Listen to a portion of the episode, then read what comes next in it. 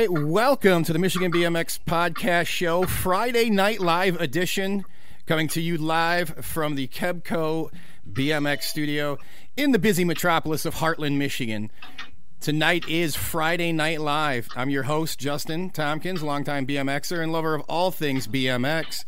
Sitting to my left, we have the wonderful, lovely Melissa taking care of us tonight. And hold on one second. I got uh, I got some sta- uh, feedback in the background.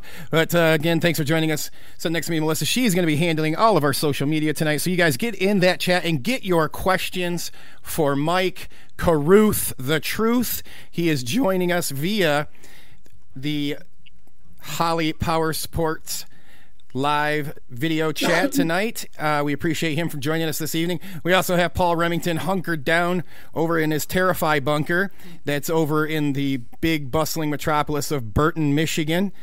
He's going to be hanging out with us this evening also. And all the way over on the west side of the state, none other than Charlie Salisbury is going to be on with us this evening too. And uh, we appreciate everybody for joining us tonight. And again, we got Mike the Truth Carruth. So a little different format. If this is your first time joining us on a Friday night edition show, uh, it's a little different. Kick back and uh, we just kind of hang out here, uh, and uh, we welcome a guest on. And without any further ado, Mike Carruth, hello. Hey guys, how's it going? Glad to be here. Man, I got to tell you, thank you so much for joining us this evening. Uh, we know you jumped on before with Charlie, and I got to tell you, thank you for your time. We really appreciate it over here, and we have an icon on our show. We've had legends, we've had movers and shakers, and we've got an icon coming to you this evening. So again, thank you for coming in and hanging out with us this evening. Hello. Hey guys, how's it going? Right on. Glad to be here. Paul, mute your phone. Got to tell you, thank you so much for joining us this evening. Give me one second, guys and gals. Uh, again, I guess I gotta go here. Let me mute this guy right here. There we go. All right, sorry about that, you guys that are jumping in here. We are running. We're virtual, right? So we got everyone working from home, so to speak, and you know they don't get a big paycheck. happens. Yeah. Uh, so BMX podcast show without a little struggle. you're not broadcast. No, there you go, dear. Oh, you can't hear me. You couldn't hear Oh, hello. See how he does that, people? He does me dirty like that. Yes. Keeps me turned down. All right. So again, Mike, thanks again for jumping in here with us. Uh, I want to say we are getting our chat room filled up over here. I'm looking uh, over on Melissa's camera. There's quite a few people joining in, so we'll get this conversation kicked off. Mike, what is your BMX story? Well, so it, it spans a few different uh, eras, or two eras in specific. Uh, my my original BMX days started in 1979 um, in the Chicagoland area. Uh, Itasca BMX was uh, my home track. Was one of the you know the biggest and best of the time. You know, uh, hundred moto local races. You know, all the cars had to turn their headlights uh, on the track to finish the race sometime. So uh, definitely, it was it was definitely good times during a time when the Chicago area had 12 BMX tracks, and uh, you know it's certainly not like that anymore. But um, you know, so I stayed with the, with the sport uh, both as a local racer and then um, started writing uh, stories for Super BMX magazine in 1981, and uh, from there, uh, you know, continued as a as a freelancer contributor and uh, then started doing some freestyle stuff in 1984, 1985, and um, ran some freestyle competitions, um, some of the first in the area actually. And so um, then just through doing a zine that uh, was called BMX Now um, back in in '85. Um, I got uh, the attention of, uh, of a guy who I'd known through just being on the infield shooting next to him, but not really known very well, but John Ker um, of BMX Plus magazine. And so when um, when Magoo, Harold McGruther, uh, went to work at CW, it opened up a spot as associate editor for someone. And I got the call in July 1985. And hey, if you want the job, come on over. You, you have to be here within two weeks. The next deadline's coming up. And uh, sure enough, I was I was out there and uh, stayed with BMX Plus till 1988 and uh, then um, did some uh, advertising work. Started a, a, small advertising agency. Had some clients like Redline and Tioga and um, uh, gosh, a few others at Kuwahara, um, and uh, then um, kind of dipped out of BMX at that point and started a, a, a business that I ran for uh, 15 years or so. And then in 2008, I got back into BMX through purchasing VintageBMX.com. Ah, and, yes, okay Yep. And so that same year, um, so I was a, you know, a, an avid member and poster on on vintage of that era, uh, and the opportunity came for me to actually buy the website, and so I did, and um, that was March 12th of 2008. So just like you know, 12 years ago, or you know, a little bit, a little bit more uh, at this point, and um, and then BMXNews.com came available. Uh, Kevin O'Brien, who worked at the NBL had the website at that time, and uh, he was he was moving on from BMX, moving back to Canada, and literally called me on a Sunday morning um, and said, you know, hey, I'm driving back from Ohio to Canada. I'm at in Rockford at Rockford, Illinois, at a hotel, which is about an hour and a half from my house. And he's like, you know, if you're, because I had said to him at the NBL Grands that year in 2008, hey man, if you ever are interested in maybe selling the website, I'd love to talk to you about it. Well, you know, a month later he called, and uh, and so it was. I think it was either on my birthday or the day after, the day before my birthday. But for, as a really nice birthday present in 08, uh, BMXNews.com came into my life, and uh, and it's you know been an awesome time ever since. You know, and that's that's. I mean, there's a lot more to the story that brings us up to the current era and BMX Racing League. Uh, you know, starting that with Donnie Robinson back in 2016. Um, the the roots of that had started on Vintage in 2009 and so a lot of these stories sort of interweave each other, but uh, but that's that's kind of the long and the short of it. Wow. So for those that are new, maybe haven't been around for a little while, uh, vintage BMX. Uh, a little brief description of uh, what that is. So that is a it exists to this day, not not in its in the prime um, you know uh, condition that it once was, but we're going to get it back to its former glory at some point. Um, it, in 2008, it had started, I believe, in 2001. Um, Randy Schaffner uh, from Prime Racing Products, NorCal. Um, he he started a website called OldSchoolBMX.com, and then um, Bill Curtin came into it. And I'm not I'm not sure that the like I, so I don't want to get in trouble because these guys will definitely call me out on that. but but but anyway, so Randy was there. Bill Curtin came into it. Other guys and and you know super helpful you know big time contributors um, came in. Um, you know Alex Kenlin and Rick uh, Rick Thomas and some of these uh, the other guys, um, Hal Marshman, and so uh, that was the era of you know kind of when um, BMX collecting, old school collecting was kind of coming up in the in the world. And so this website was there to sort of be the central town square of all that whole thing. And of course, a lot of the guys who were in, in the collecting world were getting back into BMX as, as, racers and with their families. So there was a very hot and contentious uh, you know modern day racing forum that that was you know very uh, you know just super live and like like electricity 24 7 and a lot of you know people posting in all caps and saying you know let i'll drive seven hours to meet you behind the blah blah blah theater. You know bring your you know bring your balls or excuse me if i if i shouldn't say that but you know Hey, we're It's good. Friday night. It's Friday night. all right well anyway so Chris Chris uh, isn't here tonight, so he can't yell and scold He at us. is listening. If we say I'm shit, damn, clean on the air, God, so, you know. son of a whatever, you're you're good. We're good. but so there would definitely be those challenges where people would be like, you know, I'm going to leave the door open, and you know, if you've got if you've got the sack, you come on in, and you know, we'll we'll settle it like men or something. It's like, wow, man, this is crazy. And so I walked into that. Um, I had actually, you know, approached Bill about uh, buying the website in, you know, into in like a couple months, like a month maybe before I actually, you know, he actually said okay, and we agreed on the terms, and then I drove out to Phoenix. It happened to be the weekend of the Winter Nationals, which was the perfect time to be in Phoenix and back Right. on the scene. You know, back on the scene. So I had left. You know, I was associate editor of BMX Plus, so I was I had gone to all the races and. You know, I was doing a lot of traveling. Then I worked in advertising for the magazine, and uh, and also still did some editorial.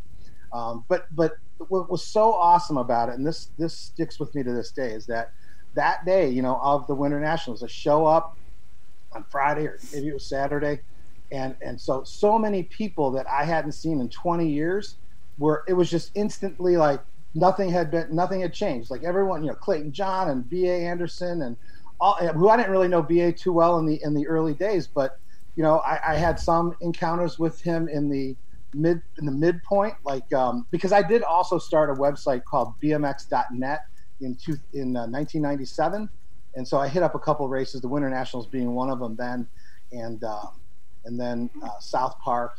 But the, the the industry technology really wasn't quite there yet to, to have a website that did would do what I wanted it to do, which is to post instantaneous race coverage. Um, digital cameras weren't quite there yet. So anyway, the whole thing about the Winter Nationals was so awesome because so many of the people that I hadn't seen in so many years were, you know, like I said, it was just like, just like turning a page. It was it just picked up right where it left off, and so that was that meant a lot really to be that to be welcomed back like that from all the people who you know who I knew in the in the old days. wow. did you did you yourself do any racing? Yeah, so I was never very good at it, but um, I did race from. it's all right. um, we're, most of us here, we're not really that like good. That's So. I raced from '79 uh, when I started, and then I raced up until um, on and off to like 85, 84, late, late 84, early 85. And then when I moved to California, you know, um, all of a sudden I had all these test bikes, and we had we did bike tests, you know, every every week pretty much. So you know, I could get whatever bike I wanted at that time. Wow. so I started nice. racing. Yeah, it really was. I mean, started racing again, and um, I mean, and I raced. Um, I raced Cruiser in the when when Cruisers first came out uh, a little bit, and I and actually made the main event at the Jag World Championships. I got last, but I still made the main there. Uh, I think it was 1980. I- I'm not sure. I'd have to look, but uh, I think my mom still has the trophy somewhere. Um, but uh, but so I ra- raced cruiser, and then when I came back uh, in the in the uh, California era, I raced 20 inch again. And there's actually some YouTube video up there of me racing 20 inch uh, at like Farnham Raceway, which is in Ventura, California. That was my local track. Um, Scott Town and myself uh, were roomies back at the time, and so we'd go racing and um, and also at the Orange Y. And they had a full gate of pros on Wednesday night, you know, back then. I mean, it was like Tommy Brackens and, you know, Todd Slavic and lo- all the big stars of that era, you know, would come out and race for 100% payback on Wednesday night at Orange Y. That's awesome. Wow. And, uh, and then I, I, I was, you know, I was still racing when I came back to Chicago. Unfortunately, I broke my elbow in the first turn at uh, Walworth at Elkhorn, Walworth uh, County BMX, hmm and then uh, it just never, it never came back. But I never say never, so who knows if I can get uh, sort of get on a get on a list somewhere to get a, uh, a knee replacement and an, and an elbow fix, I may be back someday. Mike, are you feeling up for a, a question already? Oh yeah, definitely. I figure I kind of think this topic is going to be a bit of a hot spot tonight, but um, one of our local TOs, Dennis, is kind of wondering what your thoughts are and if USA BMX will try to fit the canceled or postponed national races back into the schedule, or are we looking at maybe uh, grandfathering them into next year, depending on how the social distancing plays out? Any well, I think that they'll definitely try. I was, and actually, I'm I'm kind of halfway, sort of not committed yet, but working a little bit on a story about this because I, I today printed out the calendar pages for June, July, August, September, October, and just to see how it could even possibly fit. You know, um, so I think that they're going to try and fit as many of them as they can, um, just on the calendar. That you know, like because we already do double national weekends, East and West, so there there very possibly could be those.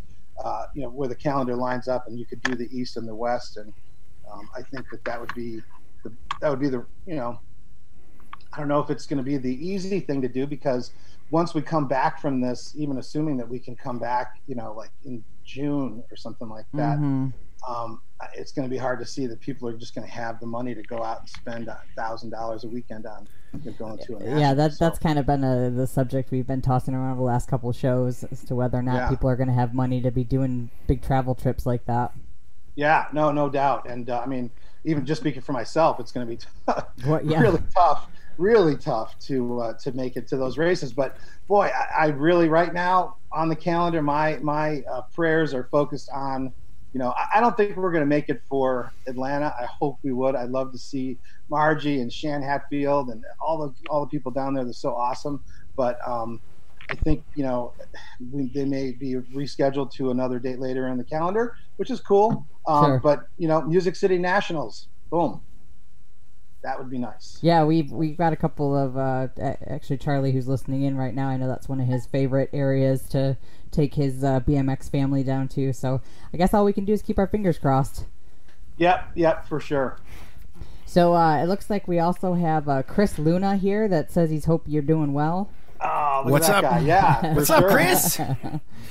Good to hear from you, Chris. Thanks for joining. back at you, my man, for sure. There's another another big heavy hitter hanging out with us tonight in the podcast show. You bet. Good guy there. Yeah, So keep those questions coming, guys. Nick DeSanti, am I saying it right? Yeah, I, I think I think so. Desa- Yeah, yeah, he's We- I saying- mean, you know, he's saying hi. Nick, but hi back at you. I don't know. We he's. I think his nickname is not Skyway Nick anymore, but Right. he will, he will always be known as kind of thing. So, So think he's good. referring Whenever you to- can be known by a nickname for life, that's always Well, he's referring to himself as Agent 09. Agent 09. Agent Zero Nine. Okay, All well, right. yeah. Oh, zero nine. I get it. Yes, sir.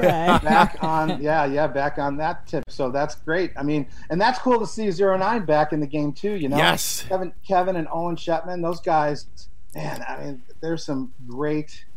That's a great story, really. I mean, of just how one day of just a BMXer that's a kind of a wide-eyed kid just gets gets a wild hair and says, you know, mom, here's you know, shows my the mom a magazine uh, and says, you know, where is this? Can we go there? We just show up there, you know, at the zero nine. It was in a dental office at the time, you know, and um, we just showed up there and, and just like they were very courteous and you know just it, it, it, started out it started off a lifelong friendship and you know Owen Shetman was a, a great mentor to me coming up in the industry and just uh, as a kid who didn't really have too much else. I mean, they were the. I mean, it was zero nine and Schwinn really in the Chicago area, and uh, and so, you know, zero nine was you know you couldn't really Schwinn. We we rode our bikes up to the Schwinn factory just to see it, but there was no getting in and you know hobnobbing with you know with Rick Schwinn or some of the, the top names over there. It was so you know getting to meet Owen Shetman and ha- and you know having him take us around and show us all how uh, you know how it all gets done. And then they move into an, you know the new facility and it's i mean it was a magic time. It really was. I mean and for those that are new to the sport i mean i don't want to make the whole evening about the 80s by any means. We got a lot to talk about for the present era but but anyway that got off on a tangent about zero nine That's perfectly fine. And, What a and fun experience. for though. those uh for those that are joining that may not know, uh, there might be some young bucks in here, and they would be seeing zero nine right now, probably for the first Yeah. time. Mhm. Yep. Uh, they when you kind of tell them what zero nine, that, you know, what what are they?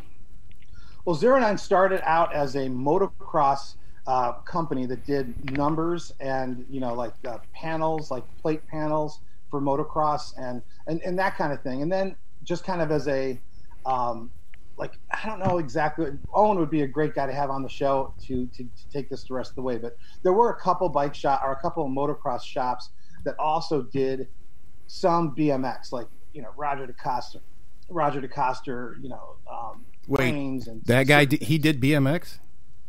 Well, he did a he did a frame that was the Roger DeCoster frame. I mean, he didn't, but He's the I think that it was guy. it was made by Ah. Mongoose. Okay. You know, yeah, and it was the. Roger DeCoster uh, Mongoose made frame, and so some of the motor shop, motorcycle shops of the time sold those bikes, and uh, and so anyway, all, all that just to say, uh, Zero Nine got into BMX, and it quickly eclipsed their, you know, their motocross business, you know, manyfold, and then they started making number plates.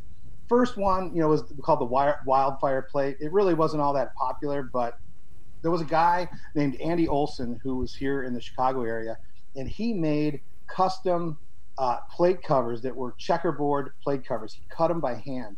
And so, in the era of Fast Times at Ridgemont High and checkerboard bands and stuff, to be able to have a checkerboard plate cover for this wildfire plate, people totally loved it. And and one of the first times that that made its appearance was at the 1981 NBL Grands in St. Louis, and uh, and so um, it was. Uh, then they then they came out with with other products, other plates, then gloves, then uh, Owen's mom and dad. I don't know if his dad was a was a dentist. I think he was, but they the mom and dad Lorraine and and Harold got into um, making pants. So the zero nine pants of That's the what 80s. I remember. I remember seeing this when I got involved in the late '90s. Yeah. Yeah. So the the zero nine pants of the 80s and 90s even um, they were the, the most amazing product and they were handmade and they were cut you know hand cut le- leather you know logos that were on your on your the thighs and and the thing was just top notch all the way and uh, and so they those were made by Lorraine and her crew. Um, and if you look at any you know any top rider of the time there you know Brent Patterson Brian Patterson Richie Anderson you know I, there's too many to name but all the top stars of the time that weren't you know already on um, on uh, contract to people like Max and um, Haro had their own pants at the time. And so um, yeah but it, it was amazing. And uh, so that's what they then they sort of dipped out of it. Like you know bmx kind of went into a, an ice age back in the late 80s and um, you know they in, in 09 sort of dipped out of the sport and um, owen kept the you know kept the company going but sold other things. He sold he got into the, the, the business of selling supplies for um, cut, like uh, vinyl cutters like uh, the gerber Okay. blade the gerber edge and stuff. And so they sold equipment and they sold consumable supplies.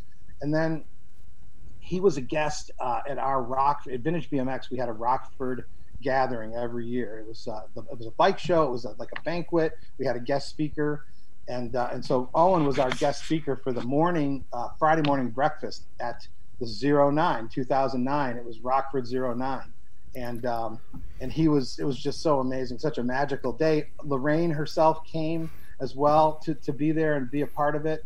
Um, She spoke a little bit, and it was just it was just awesome. And and, and so, as the listener is hearing some of these stories, you know, that's a sen- the stories and the experiences are really the central theme of why BMX is so amazing and Oh, why you yeah. know these are the good old days, truly.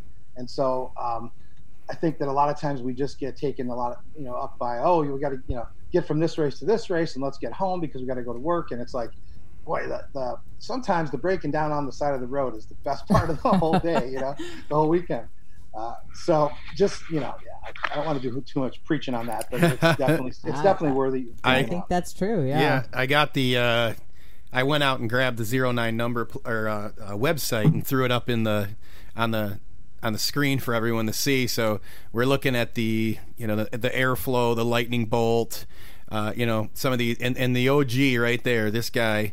Uh, Yeah. You got Don't that. you ha- Uh, one of them's back there. Yeah, there is in the back wall. I was like, So- I feel like I have yeah, you've, worked with that. You've worked with it. So that guy, right? That was one of their OGs, right? The uh, That was yeah. The moto control panel was really. Um, I don't know if it was the next one after the um, the the wildfire, but maybe it was. And and what was cool about it is that um, it came with a marker, like Yep. a little dry erase marker. And so um, on the actual, if you if you show Right that there, again, on the right there you see like your moto, your gates, Oh wow, well that's a great So idea. for- Very practical.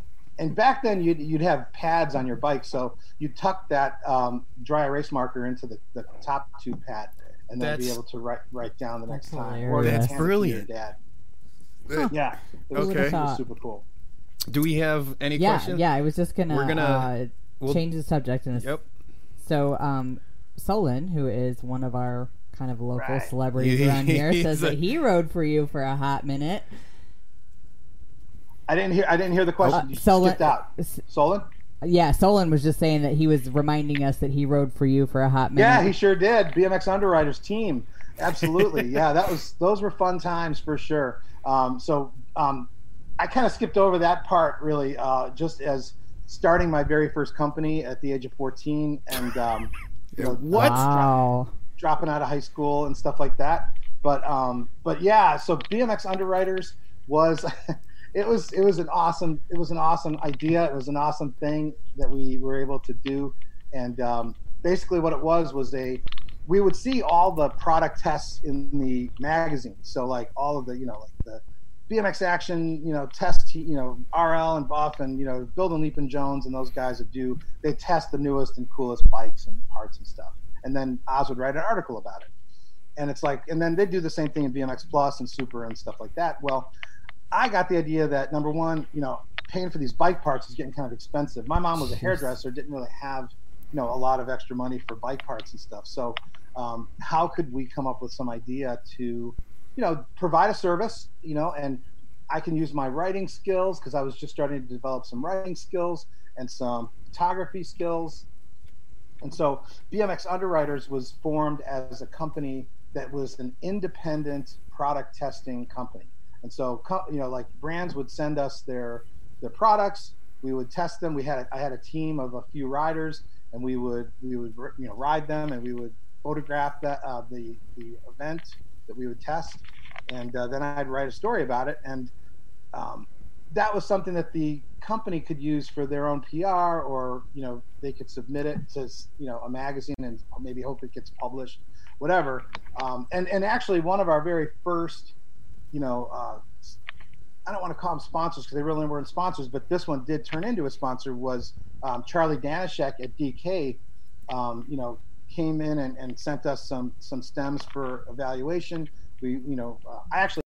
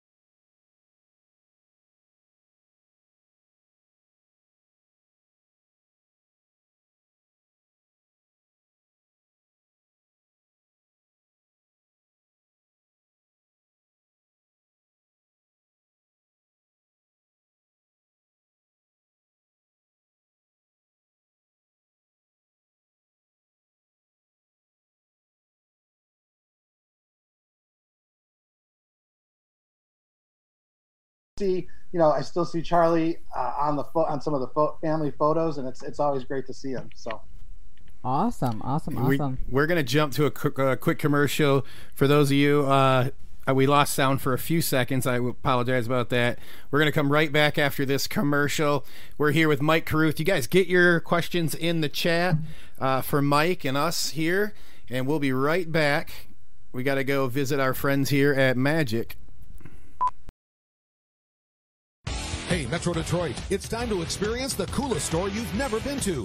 Magic Motorsports in Waterford. Discover over 40,000 square feet of savings. From motorcycle parts, accessories, and service to hoodies, coats, jackets, and sunglasses from Oakley and Spy, and so much more. Looking for that perfect gift? You'll find it here. Get big discounts on everything every day. We also carry the area's largest selection of BMX bikes and accessories. And we change motorcycle tires while you wait. Magic Motorsports on Dixie Highway just west of Telegraph in Waterford.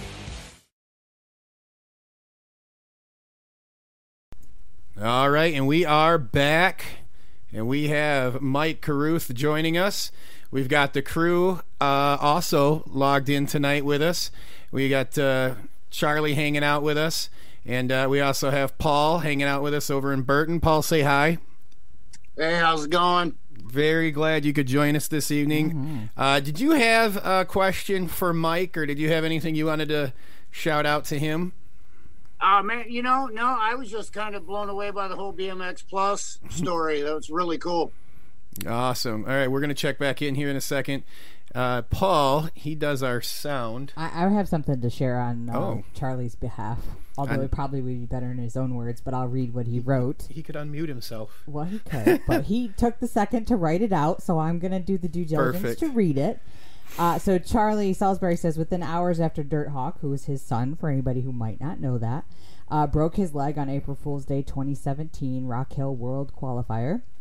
Mike sent uh, Charlie the proof of the most righteous picture of Noah's career jumping into turn two earlier that day. So three years and two days ago, I knew I had a friend for life. Thank you, Mike Carruth, for being the most positive role model. Gosh, that's so awesome. That's that's that hits me right in the feels there, as they say. Yeah, right? And thank you for that, Charlie. And you know, yeah, I mean, that was um, that was a great picture for sure, and it was a it was a great moment uh, just right there. But unfortunately, later, you know, not so good. But he came back, and uh, you know, He's still, kicking tearing butt it up, today so, and taking names, so. yeah, for sure. Um, all right, so to change the subject just a touch, uh, Jay Kearns has a question about. Um, he's wondering if Mike has an opinion um, why no one has taken over the BMX Mania website and if there is still a place for that type of race coverage. Well, that's a good question. I, I uh, Jerry, uh, you know, is a good friend, and I have an open um, an open offer to him to take it over if he wants to do that. But um, you know, I think that he is definitely he's a great steward of the website, and he, you know, there's a lot of deep, deep content there, photo, you know, photo archives dating back, you know, long, long time, and so I, I totally understand why he wouldn't want to let that out of the hands of you know of his own personal hands. Oh, um, sure. because i would i would be it would be tough for me um, to do it with with vintage or with bmx news you know because there you know i put a lot of time in and not nearly as much as jerry put into his. So uh, i think that could have that could have to do with it. As for whether there's room for a bmx website um, you know here's the thing i think about that. It's like yes it's it's what like social media is is kind of like the thing of the moment and everyone wants to post on there. But you know as uh, we're not really gonna there's no all that stuff was gone in like 30 you know like 48 hours it's not it's never to be seen again you couldn't even find it if you wanted to in a lot of cases Mm-hmm. so so um, a, a website like like BMX Mania or BMX News or Vintage, some of the others out there, you know, it's like th- these are the archives. These are the you know sort of the the lost you know the, the tablets on the mountain for, for BMX racing. Um, and so I, that's why I am very you know diligent about trying to keep up with writing original content and trying to keep you know new things coming and new things flowing. And you know i'll take this moment really to, to kind of ask put the word out and put the request out to anyone out there who's got some interest in writing and and you know commenting you know any kind of uh, you know becoming everyone's home. Um, we've got we've got unlimited ink as i always say so Yeah. we'd love we'd love to have some contributors write some stories i can't pay unfortunately because right Well, now it's just uh, it's you just as, you offer the same incentive That- and payment That uh, we do. structure that, that, that we have here too. One hundred percent. That's all right. It's good. It's for the love of the sport. Absolutely. And I'm calling out uh, uh, Chuck Nagy. I'm going to call him out right now because he, Mike and I were talked a little earlier. He's the gentleman that has the um, uh, the Uh, the oh, the heavy zine, pedals the heavy pedal zine. He's doing really really good things with that, and I think he'd be. Uh, it would be very easy for him to uh, you know to help you out with that. Uh, so I'm, I'm going to call him out, and we'll we'll get him tagged on here, and I'll get you in contact with him because he puts out some really good stuff. Oh yeah, one hundred Yeah, awesome. I mean, as I said, I mean, it's. Uh, I'd love to, to to be able to expand out and have some more contributors, you know, and um, so yeah, come with it, please. Uh, okay, so another little different direction, but um, uh, one of our listeners is curious if you've ever done any announcing for any races, local or nationals. So that must be someone who's from Chicago area. Not well, Michigan, but I bet what Okay. Dennis is asking, but he Yeah. he's been around for a, a ride or Yeah. two. Yep. Um, so yeah, I did. Um, I did. I did announcing at Itasca BMX and and many of the local tracks, in fact. Um, and that was, you know, just because I didn't. I wasn't really great at racing, so you know I knew that there was times where I, many times in fact, that I wouldn't make the main, and so I just uh, I picked up the mic and started doing Found some where you know, some announcing, and uh, and I don't I don't remember if I actually announced any nationals, maybe maybe one maybe once. Uh, one of our But- uh, is another uh, listener, Jeff, is is thinking he remembered you maybe at Steel Wheels a few times, which would be in. Well, yeah, steel wheels. Most in the in the current era. Um, I did. I, I announced one or two races. Um, just most, you know, like recently. You know, um, like maybe one round of motos at, at steel wheels. Um, and and I and I do announce our BMX league. Um, so that's kind of what my my role is the check-in guy at the table, and then I also uh, do the scoring and stuff like that. And then I announce too when I'm not shooting photos on photo day. So, uh, but uh, but also it's at South Shore BMX in uh, in Michigan City. I did a couple of an, of guest announcing appearances when I think it was Hack Starbuck who was the main announcer there, and so uh, I think rest in peace. I think he, he passed away recently. So, Mm. um, but uh, yeah, so it's awesome. I love it. I love the announcing side of things, and then of course announcing um, you know freestyle shows and, and stuff like that during that that period of time. That's awesome, and we keeps you busy. keep the questions coming in here. Love it. Do you guys are uh, filling this up for us? We do got another one coming in. Hey, um, so Craig Michael, he's a big listener here. He's been around for a while uh, in the BMX scene. Uh, he wants to know: Does the Truth have any old vintage BMX bikes in his stable? And what is his holy grail of bikes? And also after that, uh, Agent 09 says he's got to go. He's got to go make dinner. Peace out. All right, yeah, yeah. Well, Craig, um, so I did not. I spent all my money on websites instead of uh, bikes. So, uh, so I didn't have any bikes that I actually had, you know, like laying around from the either from the old days or that I acquired in the new era. Um, but yes, there is definitely that one holy grail bike.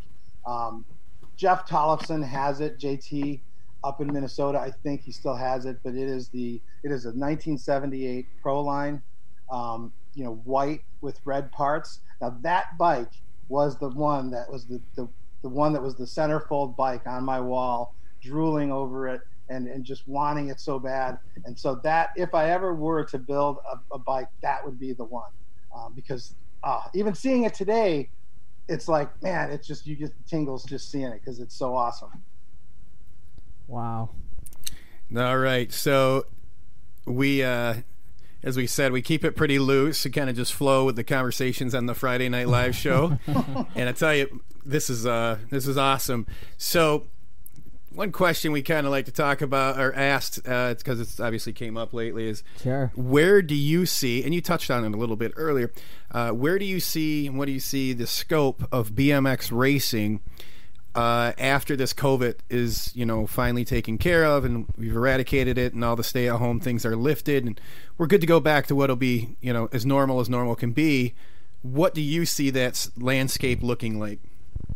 I think it'll be a gradual return to normalcy, uh, which is actually kind of good because um, while maybe not great for USA BMX and you know their return to you know getting the you know the machine going again because it you know they they have such a great fine tuned, you know, order of things, but but it's going to take a moment to get that going again. And wh- during that moment will be the time to shine of the local tracks because and so what, what i'm saying too is that you local tracks you know and bmx brands too for that matter. It's like so many bmx brands i think feel like ah you know no one's buying anything. I'm just going to sit on the sidelines and not really do anything. And then then you know when things start coming back then we'll we'll ramp things back up. But man this is the time to really some make some some headway. And, and so um, as far as the local tracks as well keep in touch with your riders you know, even if it's just a weekly email to say, hey, we hope you're doing okay. You know, once we come back, we're gonna, you know,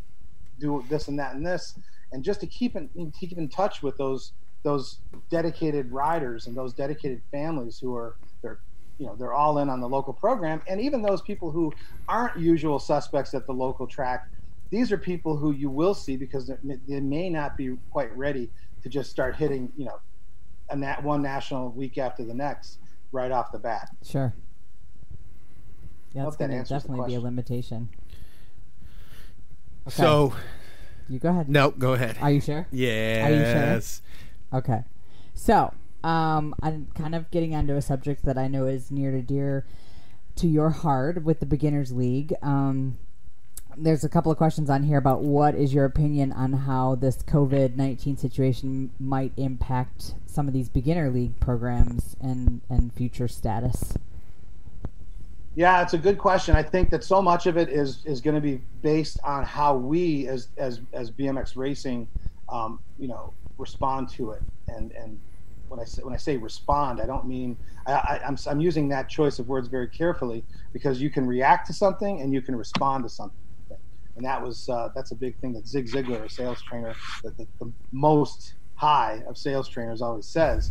You know, you can respond to something or you can react. Responding is always better you know, if you have a you know your medicine your medication you're having a reaction to it that's not good if your medication is responding that's good and so i think if bmx racing you know and and i'm here to help by the way you know so um, donnie robinson he's here to help a shout out to him tonight and Hey. tiffany and, And tiffany and their new addition, right? and bennett yes the new the new addition Yes. bennett That's such robinson a great name. Yep. great name and after a great man. Um, you know, uh, obviously Donnie and Kyle Bennett were very close, and uh, and so what a fitting tribute to uh, to their friendship uh, to have you know young Bennett named after him, and uh, and so anyway, just to say also that you know Donnie, myself, all the all the people that, that are involved in leagues are here to help um, try and get that on you know on course and on point for the local tracks. USA BMX is there too, for sure.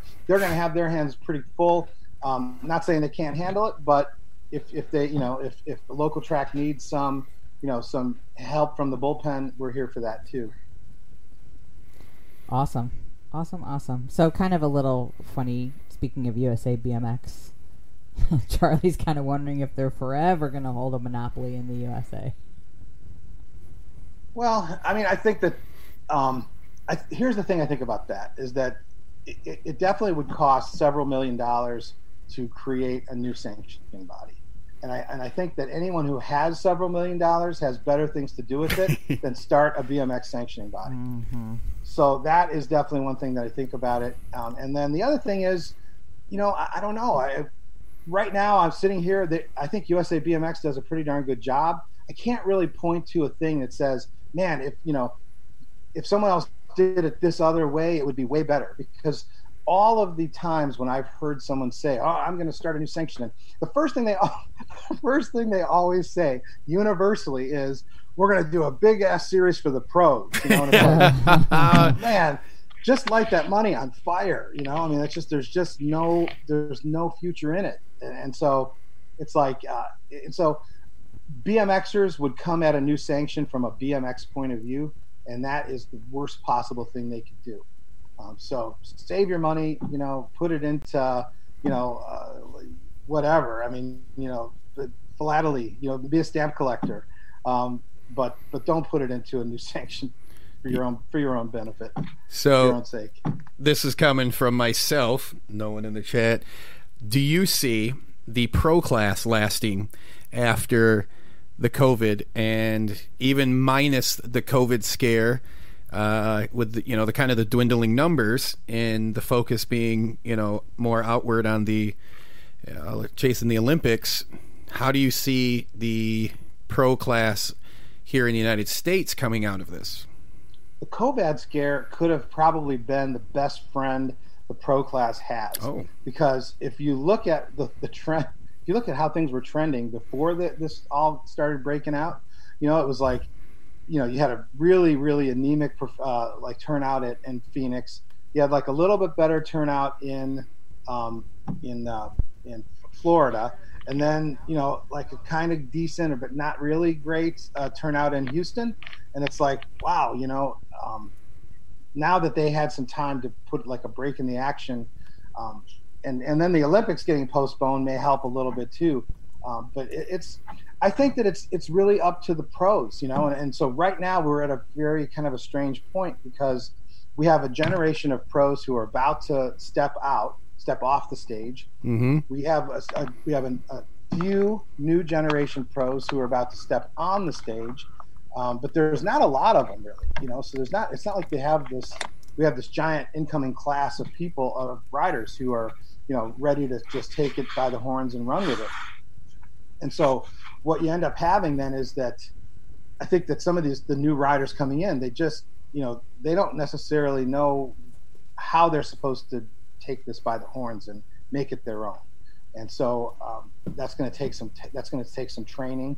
It's going to take some coaching and um, the thing that's really great about BMXers is that um, they're used to being coached.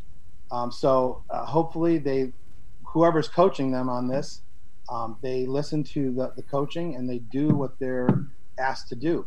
Um, I think that sometimes we have, um, and this has been the case in Double A for a long time, but you know, like they kind of they they know that they're the top class and they sort of look at themselves as the top class and sort of you know um, there's things that they have to do now that they may not have had to do you know 10 15 20 years ago right um, and so it's just a different it's a different animal today. And so if they don't then i could definitely see you know there probably will always be a pro class for B- in bmx racing. But i'm thinking that it would be it'll more resemble a pro with 100% payback and just sort of come on out for the you know for the good and the glory versus you know like to make a living out of it. Um, it's still it's still we're not there yet, and it's still salvageable. But the riders really have to you know take it in hand and work closely with the sanction to you know to make it happen. And that means going out and getting their own sponsors, maybe you know finding finding a, a series sponsor that'll you know the ladies go out and find their own and maybe it's maybelline or someone like that and they bring this this money to the series and they they add it it's added uh, into the, the it may not be part of the actual purse because if the ladies go out and they get hundred thousand dollars from Maybelline to add ten thousand dollars per race, you know the men may not do that, and, and according to UCI rules, it has to be equal. So Correct. maybe that is money that's paid outside of the construct of the race. It's it's a contingency or it's it's, it's packaged in some other way, but it, it just needs to be more exciting. And the thing, you know, if, if you if, if anyone's you know read some of my social media rants, you you know that I'm definitely not a fan of how the pros have allowed their class to be you know sort of like diminished, and and by that I mean you know the Friday Saturday racing. You know that is a killer. It's not killer. It is a killer. Um, and so it's it's terribly knocked them down a peg in terms of prestige. They're racing inside the pre-race that about as bad as you can get, you know. And so just for the convenience of flying home on Sunday. So, you know, convenience is always the enemy of progress. And that mm-hmm. is that's big time the case with this. The other thing is every 45 minutes running order. The, the people, the kids who we want to see them are in staging when they're running. You could go a full weekend of racing and not see the pros once based on how you're, you know, whenever you're, you're staging up for open or you're rough. staging up for 10 novice or whatever. It's like, we need to get these guys, you know, and gals, you know, visible again. And, and without that visibility, then there's no one knows. It's like one of those things where you know if a if a if a tree falls in the forest, no one's there to hear it. Um, so it's like that, and it's kind of like where we're at with the pro class right now. And then finally, who is the top pro? No one knows because no one runs the number one anymore. And Yeah, it's like, you what's know, or a red plate? I'm Yeah. yeah, I don't. You don't. You you don't know? got a copy, but doesn't it work pretty good in motocross and supercross? Like Well, yeah, you look for the red plate. That's the number one guy or gal. if you go into any um, race, into any national race or, or local race for that matter, in, in the staging area or in pits or whatever, and just you know, just you know, ask a, you know a, a bunch of ten year olds or a bunch of eleven year olds, you know, like, hey, who's your favorite pro? First of all, uh, most of them won't have a favorite pro. They just don't. They just don't have that. Hero worship works differently today. Um, and then the other thing is, who's the number one pro? You can ask them. They don't know. No They're clue. Not gonna, they're not going to have a clue about that. I So, think uh, um, we talk about that a lot at our at the tracks, uh, and uh, you know, I'll just simply ask: uh, you go up to, you know, twenty kids here right now, ask them if they can name five pros, and you aren't going to find, you're not going to find it. It, it ain't going to happen. right and so so that is you know it's tough because again like like hero worship works differently today I hate to use that word but it is kind of what we're after i mean mm, oh, stu yeah. thomsen you know it's like a lot of us of that of the, those era whether you were the, the 80s era or the 90s era and it was christophe leveque for you whatever it was it's like we had um you know we had posters on the, on the wall i wrote an se because i was i, I liked the om you know i liked what he was up to because he was he was the young entrepreneur who was making it happen you know and that's All what right. i wanted to be Who was the OM? We got to let some of the people in that Oh, are, are yep, new. yep, yep. So the OM was uh, Scott Breithaupt, rest All in right. peace, brother, and um, he was, uh, you know, one of, if not the, you know, guy who invented the, the the the sport of BMX racing as a construct. So like, not only like, you know, there was there were there were races before Scott ran his first race. But, there, but Scott's first race at the Bums track in Long Beach, California, he took his trophies that he earned in motocross and he offered them up as a prize for racers and he had a purpose built track and and so you know july 10th 1969 was the palms park. That is like um, the bmx history timeline date of the founding of the sport. Um, scott's bums track would come back a little bit later but nonetheless he was he, you know one of the most early pioneers. Um, so you know he founded SE Racing, which you probably heard of, um, and you know lots of other things. And so uh, wonderful guy, and uh, and he passed away. I'm sorry to say, and we miss him terribly. We are going to grab a commercial break. Uh, love the questions coming in. You guys are keeping them flying in. Probably the, this is probably the most activity we've had. Uh, so I think it's pretty awesome. Uh, really enjoying the conversation here. When we come back, we have a special guest that'll be joining us. So you guys don't go anywhere. And uh, we're going to come right back. We are going to go visit our friends here at Truth BMX. Eric, if you're in the chat, say hi, man.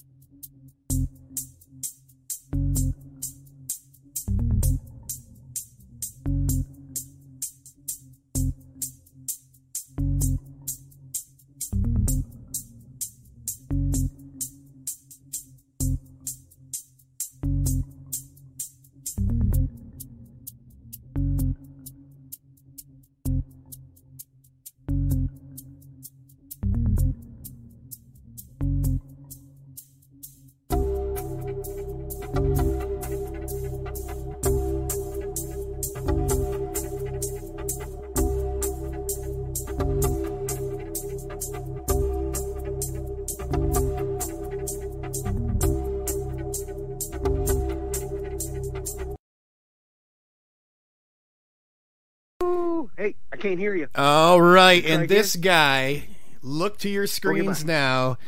Without any further ado, and he just hung up on me. He said he couldn't hear you. I, I I know he was. Uh, uh, I told him I was going to mute him for a second so I could build up his intro. he hung up on me. That's Bobby. That's Bobby yeah. Moto Man. What else are you gonna do? He's running his show. He is. That's what he is. All right, let's get him He's back gonna on ignore here. You, now. We got any live bodies? Oh, you I- we're are hoping. there. All right. All right. Oh, wait a sec. You Oh. no, you're good. You're on now, my friend. You even got a fancy little thing with the picture on the screen I'm for waiting. you. You you are here. Can you hear us? There once was a from Nan. Hello. Hey, can you hear us? I don't Not think yet. not- he can't yet. Okay, hang on one second, Bobby. All right. All yeah, right. brother. Um, can anyone else? Yeah. I know that shit ain't easy. Uh, They can hear him. Uh, can you guys hear Bobby in the in the chat? Let me know. Hang on. Okay, well we're working on that, and I'll, I'll swing another question towards Mike here. Um, so Jay was kind of wondering if you ever thought there'd be a track again in the Chicago area, and if so, would there then be interest from USA BMX to holding a national in the city? Boy, that is a great question. It's one that like really gets me stoked because the thing is, we have not had. We're we're a big city, three point something million people. Oh, yeah. Just in the, the city limits, and we have not had a BMX race in the city limits since 1979. It was the great race at the International Amphitheater. It was indoor on concrete with wooden jumps, and so that was the last time we had a, a race in the city limits of Chicago. Now, fast forward to the current day, we've got millions of, well, let's say Bobby, can you hear? tens of thousands, a hundred thousand, however many. We got a lot of kids in this city who need something constructive to do instead of gangs and and you know getting in trouble. And so we would love to have, Have a the couple show of tracks in Chicagoland. We do have something called Big Marsh, which is um, it's a it's a it's a bike park and it's a wonderful place to ride. And they are they're building a pump track, um, which Oh, nice. you know again we can talk about my views on that. That's right. If you got to uh, go back are on, I can wait. All right. mostly favorable uh, as far as that, but I'd love to see a beginner level BMX track, racing track out there, and it's in other places in the city for us to you know start uh, getting kids racing over Yeah. there. That that's a beginner level track. So national, you know, I, I sort of kid half kidding, um, but but kidding nonetheless. Um, someone had talked about whether they were going to come up with a new place to run the grands this year, um, and so I said that they should do it at McCormick Place here in Oh, Chicago. Oh, I'm familiar Timo with was that. like, nope, nope, nope, nope, nope. It's going to be in Tulsa. It's going to be in Tulsa, which I get, and of course it will be. But we'd love to see it here in Chicago. Um, it'd be a great place, McCormick Place, perfectly suited. Once they get done with being a hospital um, of 3,000 beds, um, hopefully that is soon. Um, but yeah, we've, we've got lots of play, lots of room, and we've got a great big airport and um, lots of wonderful restaurants to come and, and for. Oh yeah, that would be a town. great city to hold a national There would. in. All right. Yep. We're gonna check in. Bobby, can you hear us now? Yes, I can. Oh, Okay. Okay. All Clear all airwaves for the big BMX podcast. Here, here he is. Uh, so sorry about the hiccup, guys. Uh, we, we moved things around for a little different setup for Friday Night Live. Justin plugged in the wrong effects send cable. Sorry, Bobby. Sorry, Mike. Sorry, everybody. Cool. What do you got for us, Bobby? What are you going to bring this week? Hello out there in BMX land. All right. hey, you know this lockdown's making me crazy. I need cigarettes and lottery tickets, man. Hey, you you guys should see my armpits. They look like I've got Frank Nuccio in a headlock. Come on. you know what I'm saying? Oh, for those of those that are those that don't know Bob or Frankie, Frankie's got some hair. So Yeah, he does. Hey, uh, we we had some questions last week because you, you just kind of blew in and took off, and you ended up kind of being the, the mystery man here that everyone was like, wait, who who is this guy? So uh, we had a bunch of people asking like, what what what's your story, man? Like, where how'd you get started in BMX? Oh man, are you kidding me? I was one of those kids that was born to ride BMX, born with the love. I mean, I was riding BMX before we even knew what BMX was. Oh my Carruth. That's right. He's- absolutely. He says, yeah, jumping garbage cans, you know. We were setting up our own races in the lot, you know, and then and then uh, like you guys were talking about earlier, Scott Breithaupt started organizing it, and it finally came to Arizona. Thank goodness. So we've got the picture on your Facebook page up here. You doing the tabletop out of the. Uh, it looks to be one of the drainage ditches. I was ditches. gonna say it looks like a bathtub. Yeah, man. I'm getting a lot of mileage out of that picture. You, know what I mean? I Those are isn't. some awesome haircuts too, by the Yeah. way. Uh, look at this. Uh, look at this guy. Flat. That's what they call a flatty right there, come I don't ladies and gentlemen. Yeah, hanging man. everybody's That's right. Jeremy McGrath and Billy Griggs both learned how to tabletop from that picture. so That's cool. we we got to know. Can we get you on for a for a for a whole show one night? Yeah, yeah. You guys just say when, man. That'd be cool. I have a I have a BMX story. We want to Oh, hear it. Share away. Yeah, well, if you got a second, man, I'll, i gather around, kids. Once upon a time, there was a little boy who just loved BMX. He would ride from sunup to sundown, pretending to be a BMX pro. He rose through the ranks of novice, intermediate, expert, and finally pro. Then one day, the Nationals came to town. Everyone was so excited. Our local hero lined up in the gate, and boom, the gate was down. But our hero hit the gate and did a flip Todd Lyons would be proud of. He broke his leg and got dead last, sold his bike, took up pocket pool, and now supports uh, sells support appliances online. Yeah. Wasn't that a great story, kids? Amazing. Uh, that is. You're not talking about anybody specifically, are you? well, you know, it's modeled after Mike Carruth, to tell you the truth, because he was a young Illinois kid on his BMX, and he had and he had to end his career early, and now now the secret's out. Well, I Bobby, didn't even know about. So yeah, Yeah, look at that. Telling Uh, your Love it. Love it. crystal ball there. Hey, hey, I want to give a shout out to Bill Morris and the gang at the, you know, USA BMX. Gork, Shannon, Gmo, you know. And uh, uh, uh, Bill himself decided to take up racing, man. what's he racing? Oh, he's racing to the refrigerator and back. You know what I mean? Those guys are bored. Oh, hey, well, I got to tell you, I appreciate you jumping on. Uh, after the show, I'm going to hit you up. We're going to get you scheduled in.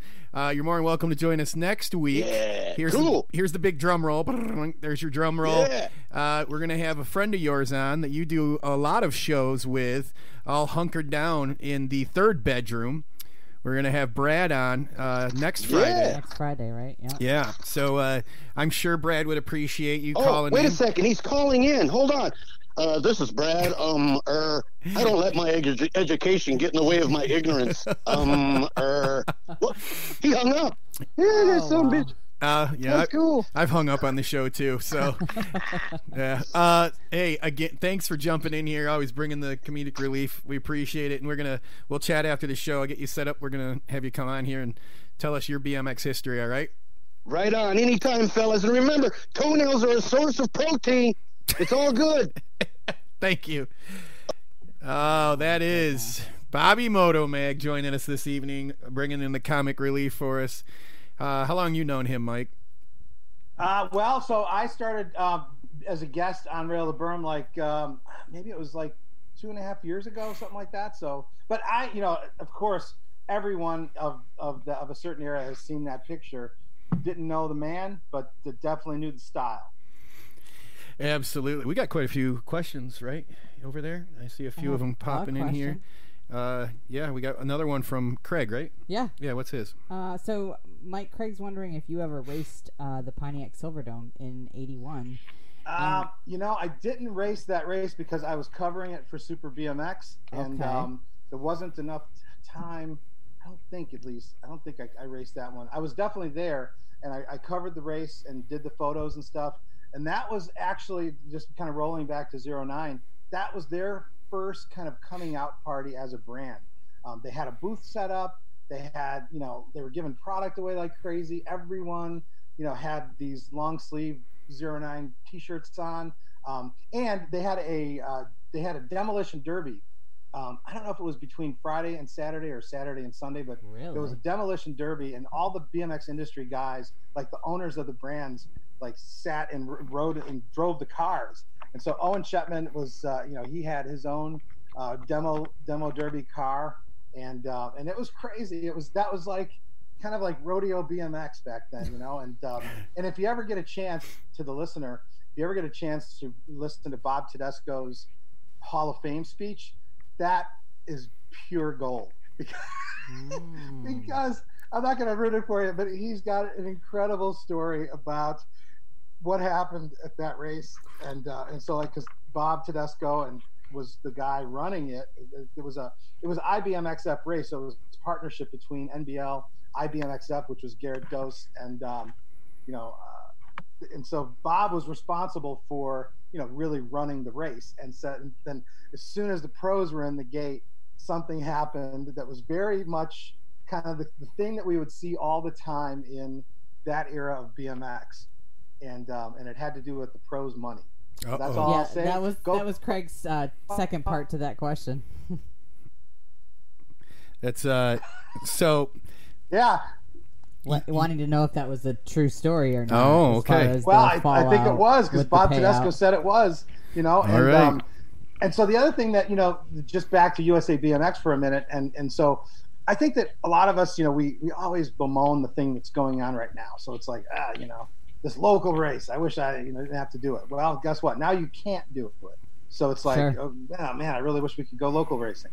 So it's kind of like that, where it's like, that, there was a time when the pros money would be a, a question mark. Like the, a lot of the pros, when they went to the to the bank on Monday morning, would find out that there wasn't enough money to, to cover the check that they won Ugh. the day before. Oh my God. Wow. You know, yeah, the, the, the checks would bounce, and and so not from the ABA, but from these other promoters out there Right. um, because there was there were times where it wasn't ABA, it wasn't NBL, it was just another just a promoter, and he would put up this giant purse, and everyone would come in, and um, and a lot of time, and then after that, it came to a point where they would actually have cash. So the pro, like whoever won it, Stewart or Greg Hill or someone would fan out five thousand dollars, ten thousand dollars in cash money, you know. And so, uh, but there was a time when those checks were like a big question mark, and they would often bounce. And so today, you know, we don't have that. Um, obviously, you know, USA BMX rock solid. They're you know they're not bouncing uh, paychecks on the pros, and so um, that's definitely something that we can be thankful for. And um, and you know just the level of professionalism that they bring to it. And I'm not kissing butt here. I mean, it you you know even the most ardent hater out there would have to agree that the way that they conduct business and the way that they do it yeah i mean there's there's always going to be some sort of objection on some from someone somewhere but by and large i mean it's it's pretty it's wired tight Yeah, I, I agree. There's always you're gonna find something wrong here or there, but it, as a whole, you know. Um, so first off, I want to let people know that are in Bob Tedesco. He uh, ran NBL many many years, and NBL was acquired uh, by ABA, and now we have USA BMX. For those of you that are new, just getting in the sport, so i uh, don't even remember what what it, there was an nbl so yeah Yeah. definitely good that you're it was uh man so as as an east coast guy you know i was always accustomed to the nbl and you know that was kind of home for me uh, but i will say my first experience uh, seeing i haven't had a chance and this corona thing better pass Will. so i can get to will. this uh, uh, uh, usa bmx grands but watching it yeah, I'd raced many, many NBL. There's even some number plates behind us from it. A great time. And then I saw the USA, well, ABA, USA BMX Grands. And uh, having, being a disc jockey working in many, many nightclubs through the years, I looked at that and I said, holy shit, this is a real production. And like this is a show. Like this is how it needs to be done. And it was you know it's a it's like supercross. You go to a supercross race there's laser lights fog machines things blowing up on the infield and you know they and I and I like man they've got it. They know what they're doing. And yes it is a very polished uh corporation and they do a good job. And everyone's going to find something wrong. We talked last week a little bit about tracks and versus tracks versus nbl and aba but as a whole they do a fine job.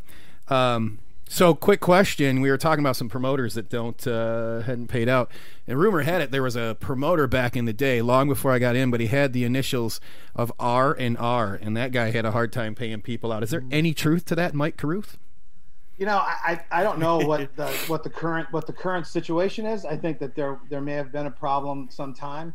But one thing I will say though is that um, for for many years now, that particular gentleman has been on the on the, the ballot for the Mhm. Hall of Fame, and he's not in the Hall of Fame for for that reason. For a reason like there was some some stuff that happened. Whatever. I, I'm not looking at that. Right. But what I am saying is that that particular guy was the man that did the very set up, promoted, got the very first BMX World Championship running. Oh wow! Um, he got BMX on television for the very first time, and um, in a in a consist in a big way, a couple times really. Um, so um, for, for, any of my fellow Hall of Fame voters out there, I'm not in the Hall of Fame, but as a, as a member of the media, they, they allow me to, to vote. Um, and so I just think that, uh, you know, it would be perfect to have him in the Hall of Fame for sure. And so go for it. All right, we have a couple questions coming in, and before we jump to them, we got to go say thanks and uh, to our friends here at RSVP. They're one of the local companies here, and those guys are getting hit really hard by this uh, Corona shutdown here. Uh, they help out with a lot of the cables, a lot of the, the equipment here in the studio, the mixer board, things like that. John and Lynn, some really good people. John, he's BMX guy. Lynn, she loves the sport. Uh, hopefully, they've joined us this evening. Really good people, and uh, they've been helping out with the show. And uh, we're going to go pay some bills with them. RSVP Wedding and Event Designs.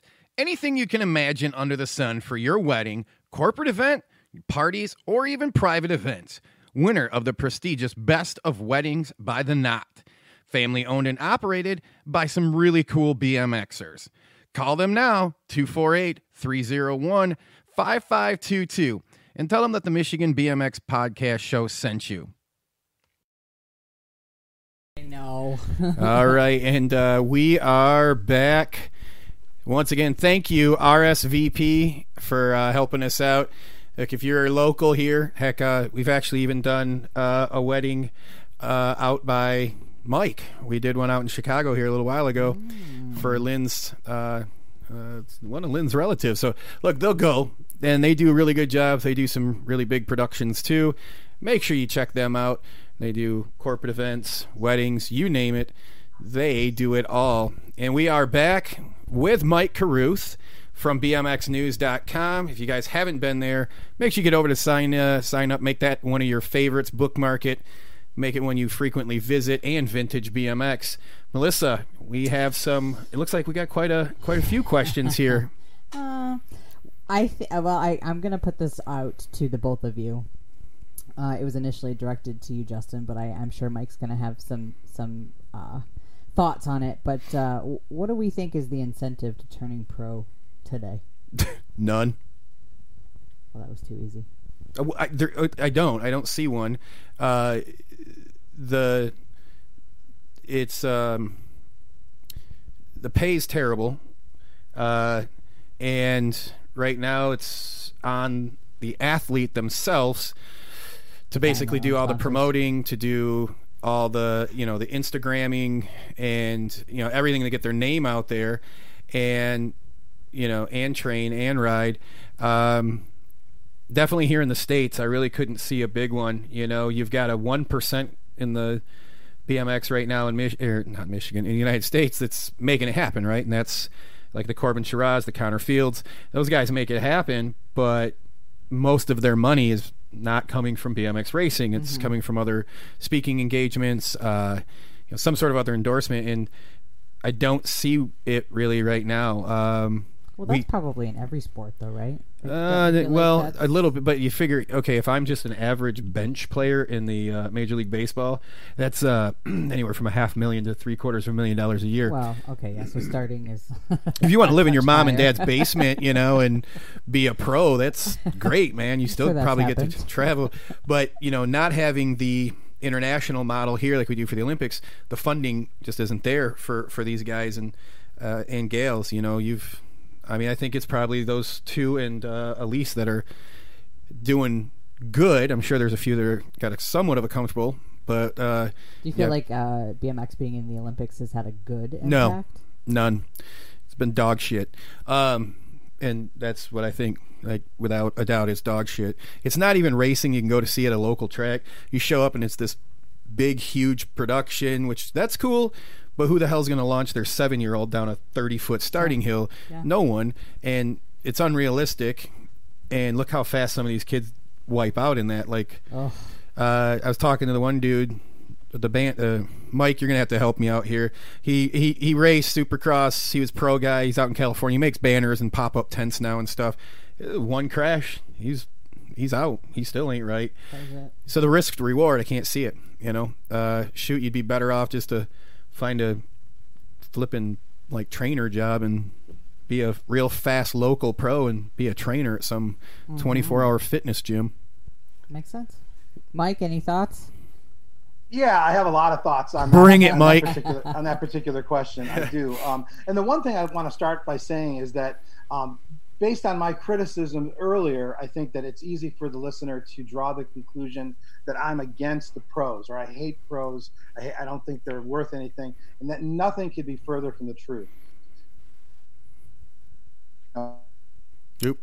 pro pro BMXers, you know, they were absolutely the the, the people that we looked up to. The you know, we idolized the gods. You know, Greg Hill with the "You Lose" you know license plate on the Porsche, and you know all those kinds of things. And, and then to be you know to, to be to be able to know those guys later.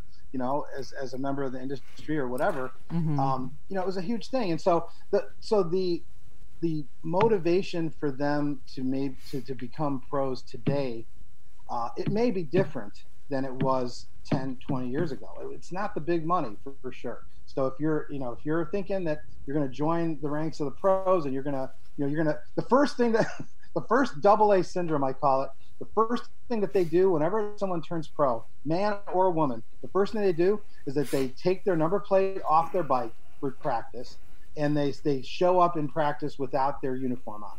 Those are the Mm. that's the very first thing that they they always do, and it couldn't be a worse time to do that. But they you know they feel that oh I'm free now. I, I'm a pro. I can I can run my own show and call my own shots. And it's like no you know you, you need to you need to now step up your game not step down the game. And so so so what I'm saying about that is that the motivation may not be money. And, and so you know whenever you're a professional at something of course there's a financial aspect to it. But um, you know you have an opportunity that is a, that's a unique opportunity to impact the lives of kids that are out there who need who need positive role models. Sure. they need someone to look up to. They need someone to be that you that they can actually approach. I mean sure they can look up to you know like foot, foot- footballers or basketballers or anyone like that but they can't actually walk up and see that person like at next week's race. So um so that's the that's the benefit you know and and having that opportunity being in that p- position to impact kids lives in that way it goes so far beyond money. And sure you've got to pay your your bills and you've got to get to the races and stuff like that but what i would say is if you if you as, a, as an upcoming pro make it your thing to be a positive role model for those riders um, and make sure that they know you and not for the crazy stuff on instagram and stuff like that it's like there's definitely room for some of that stuff but you know I, I think that there's parents out there who would probably want their kid to choose a, a more positive role you know more positive role model so Oh, yeah, um, not, definitely. not singling out any one rider by any means you know there's we've got a lot of great athletes incredible athletes incredible talent on a bike and and, and well spoken you know and and so you know but maybe they just don't look like the person that you would want to hang out with but you know delay your judgment on that. You know as i'm talking to the audience now not the riders but i mean delay your judgment on it because you know you're going to have people all the time that you know throughout life that you know aren't they're they're you know you won't want to judge that book by the cover because Sure. they're they're genuinely good people. So so we've got in bmx that's the thing that we've got going for us more than any other sport out there is that we've got great people. We've got we've got um, role model athletes that that are dedicated and that work super hard. And they are people that you'd want your kids to you know to to be like kind of. So so that's really the you know the that's the new that should be at least the new focus. Not like oh you know i'm going to go and make up make ballers money. But you know if you do it right it could be there it's just that it's just not going to come to you though you're not going to be able to sit in the rental car with the air conditioning on and just sort of like go up when it's time to go up again that those days are over Yeah, you got to so put in the work. the, yeah, you got you got to put in the work, and so and not only not only you know Monday through Thursday, but you got to put in the work you know on the Friday, Saturday, Sunday, and I mean Sunday now. Um, Right. So we got to have these pros out at the track because otherwise, maybe people don't care. I mean, there's not going to be a pro class if the riders themselves don't take you know, Exactly. take take in the hand. So that's my Makes sense to me. I just did like a ten minute. You're all program right. on that, so sorry about that. So Oh, hey, we're gonna. That's what we're doing tonight. I'm gonna rapid fire a few here because this is uh, probably the first time we've had that ha- this happen. We've got more Yeah, Charlie's questions than we're running out of uh, space on our uh, on our chat here. So um, I'm trying to get to everybody here. I got uh, my friend um, Mike and Alita Beeman want to say hi. oh, awesome, Mark. Ma- yeah, Mark, sorry, yeah. sorry. Awesome, oh, he yeah. said tell Mike. Oh, I'm sorry, Mar- Mark. My bad. Uh, um, Mark, w- Miss you guys out Yeah. there for sure. Mark, we got to get a little DJ action going. I'm going to hit you up later. Damon and I and uh, Mo have a little thing doing. We're going to do with Zoom where we're going to DJ. So get those records out and clean those needles off. Uh, and uh, then uh, there was another question uh, from our TO up at Richfield. He just wanted to know. Uh, they still going ahead with the headquarters, and as far as I know, they still are. That was all grant money, so they wouldn't be stopping that. But uh, to Yeah, your yeah. knowledge, right? To my knowledge, yes, and and actually they're they're going forward forward. I think in a very bold fashion Mhm. because uh, one thing that we haven't reported yet, um, I, I just didn't report it this week, but I will on Monday. So So, the scoop. is this breaking news? This is sort of breaking breaking news. It's uh, it's been broken already, but maybe there is some breaking news. We'll just lie and say it's breaking on here. Yes, it was broken outside of BMX. So so yes. Okay. As a BMX outlet, this you guys are first to have. it. But, um, so um, Shane Fernandez, who is a guy that they hired from, um, who is part is in Tulsa. He was Yeah. part of the sport, the Tulsa Sports Commission, and the construction company, which I, the name escapes me. But they they hired him on. I, I Mhm. mentioned this a couple weeks ago, but he is now um, in in, an, in a stepped up role. I think as a chief strategy officer or something like that. Um, so being in Tulsa, you know, they may be paused right now just because of the COVID thing, but um, I, I, there's no sign whatsoever that they're backing off or throttling back on their, you know, their dream and their goal to have this up and running. Oh, awesome. Um, and you can still buy your bricks to support the new uh, building out there. So get over to the USA BMX site and check it out. So we've got a uh, we've got a three part question from Charlie, who I can't figure out why he just won't come off Zoom or uh, unmute himself and ask. so Charlie's our uh, Mike. Just so you know, Charlie's our go-to IT guy for uh, all things Zoom for the show, uh, and he's been a lifesaver quite a few times. So thank you, Charlie. Uh, three-part question: um, Is North Bay BMX in Napa, California, the new format for successful BMX racing? Is uh, so that's the first part. Second question here, or second part of that question, is Donny uh, going to settle down with uh, the wife and the baby and continue to blow up uh, that because he knows that the answer is yes. And I, I would feel there's a lot of us that would echo that also. Or does he know as well as we do that he's likely the only cat in the world to prove that the fastest vet pro on the planet ain't either one of those dudes in the fireworks at the Grands? Okay, so the first part, um, I think that uh, North Bay definitely is uh, a, a, model. Um, I think that they have a very unique. I hate when people say very unique, but they have a unique uh, ecosystem there, which is just has just the right you know amount of this and that. Um, but you know, so Donny's there. You know, he, he runs an incredible program. He's his he is does not he's a non-compromising guy and so some track operators that may have worked with him at usa bmx when he was there um, may have found that um, chafing like they didn't really appreciate it too much like him telling it like it is but you know i mean he's he knows what he's talking about and and you know the way i look at it is that if all of these tracks you know over the years knew how to do beginner programming it wouldn't have taken us 20 you know donny and myself it wouldn't have taken 35 years for beginner programming to come into the into the fore people just didn't care about it you know and so it's just like they didn't they didn't really I mean, i'm sorry if that's hard to hear but it's just really the truth so No, it's mm-hmm. yeah. so anyway, you know, as far as North Bay, what they have there is they have league.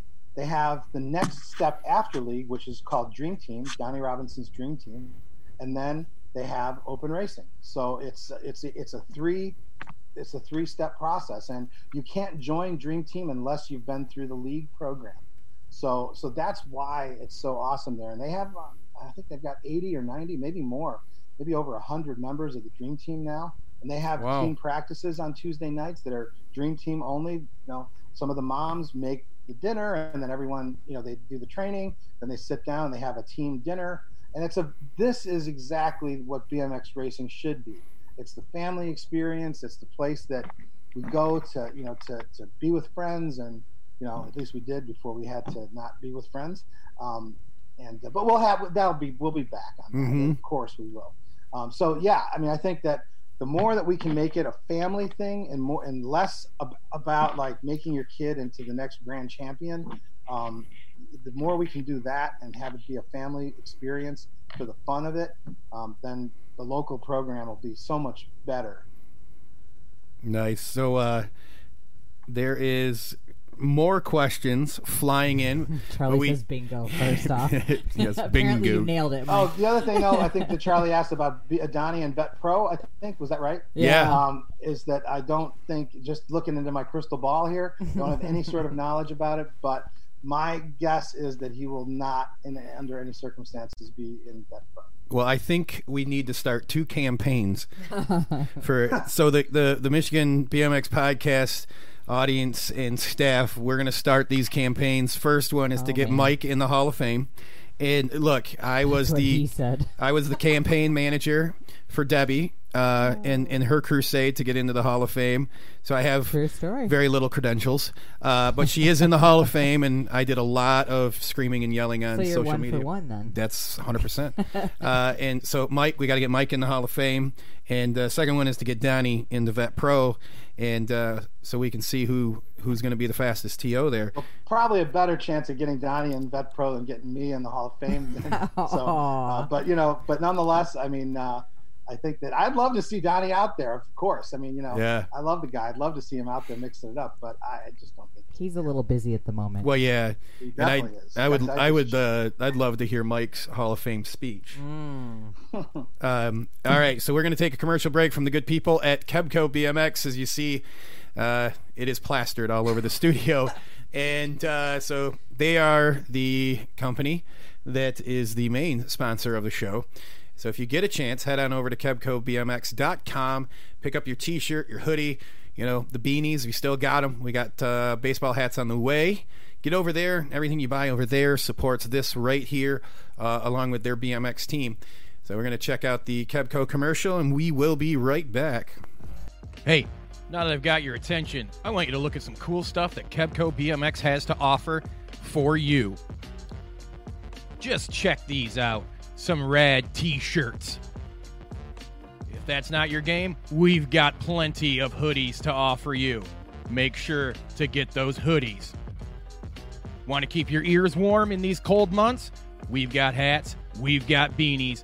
Make sure you slide over and check us out at kebcobmx.com and buy two because you're going to like them that much.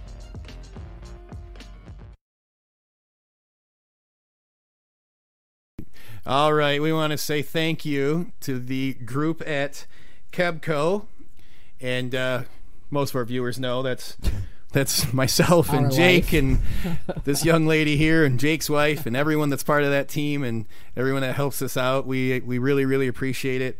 Uh, it keeps us grounded and it keeps Melissa living and breathing uh, BMX from the moment we wake up. And again, make sure you check them out at KebcoBMX.com. Again, all the shirts and everything you buy on there, it all comes back to help the podcast show and our team. I'm gonna suggest that we need to get into like headbands or I think some do-rags. or something. Some do rags. Well, you know, if you're doing that, you got to call up the dude, um, Tom Patillo Is in Nashville. Nashville. Yeah, he's on One on. feather oh, press. One feather press, man. Yeah, the he's, one uh, who's Feather got the press. best. He is. Uh, yeah, he's on. Um, uh, the. Oh, I just drew a blank. i this is terrible. He was the. show? Yeah, the Music City podcast show with. Mo- Uh, Oh. Yup.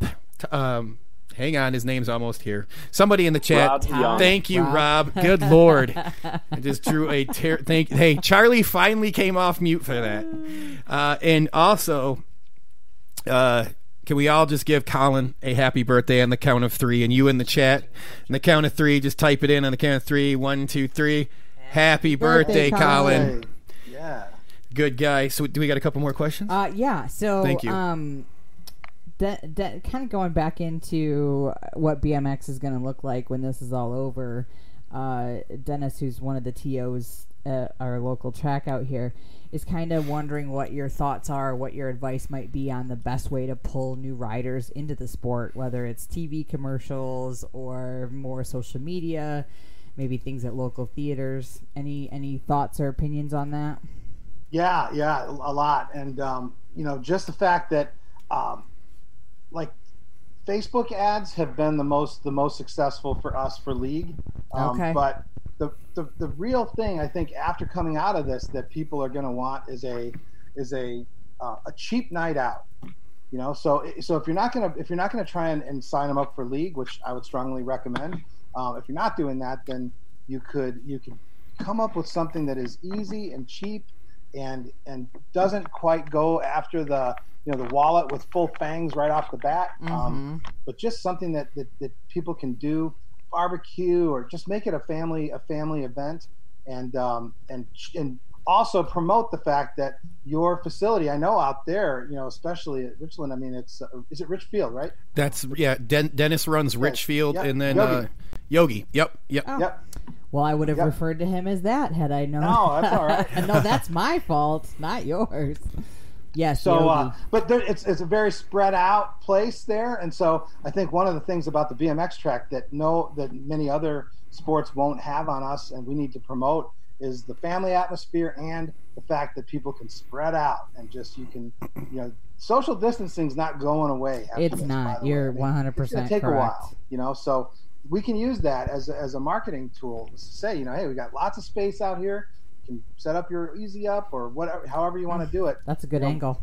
yeah, it is, and so uh, so there's that, and then a couple of other things that um, that are just more in the community. Uh, one of the things you're going to see a lot of is the me- local media is going to be thirsting for stories about Yeah. the comeback. Oh, that's another Man, really good. what point. a great point! I never even thought about that.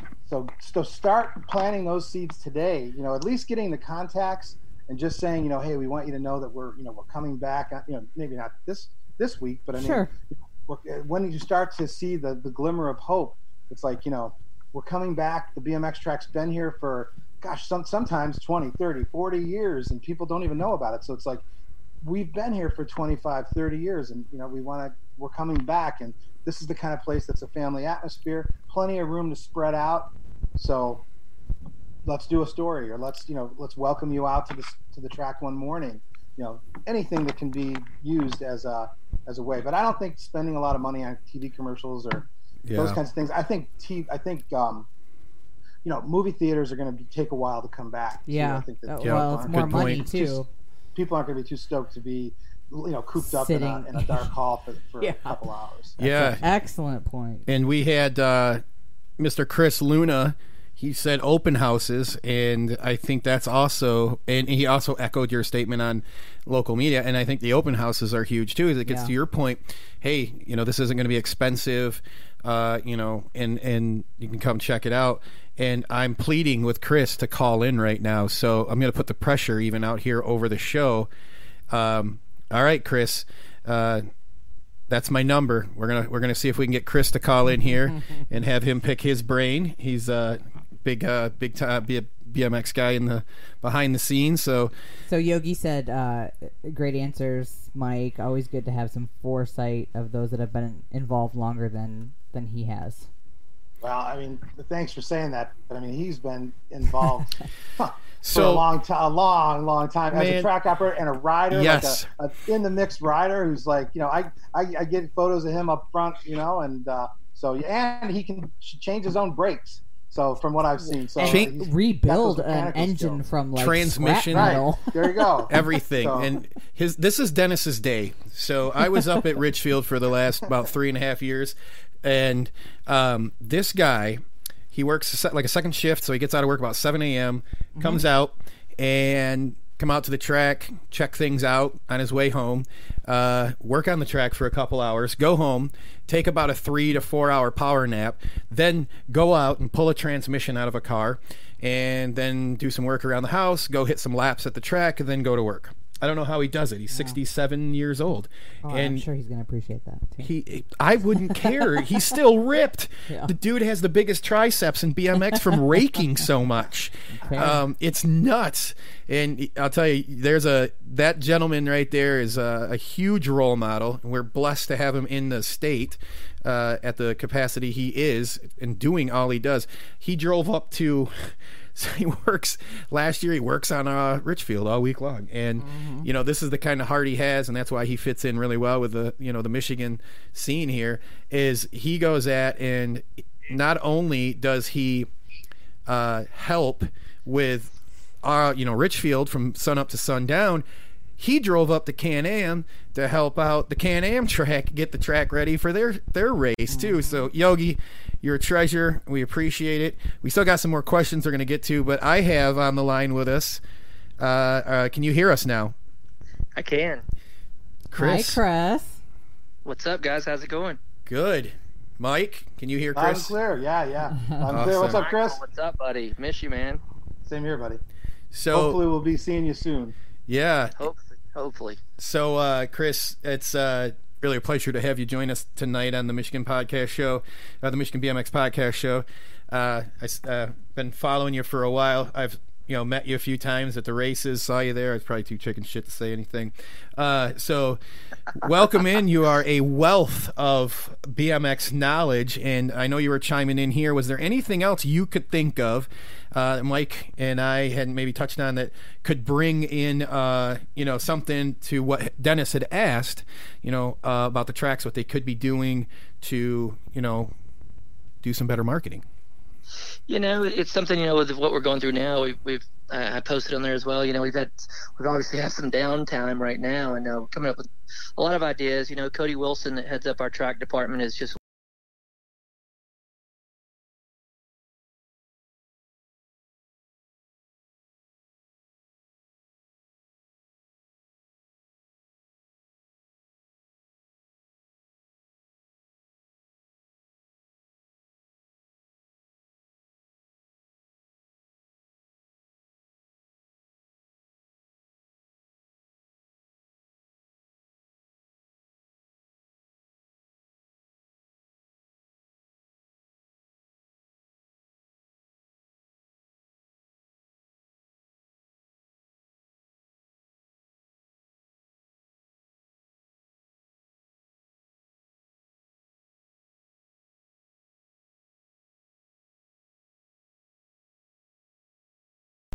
uh, real quick for the listeners and the viewers, your um, kind of real fast bring us up your background, what your involvement is, and where you're at within BMX.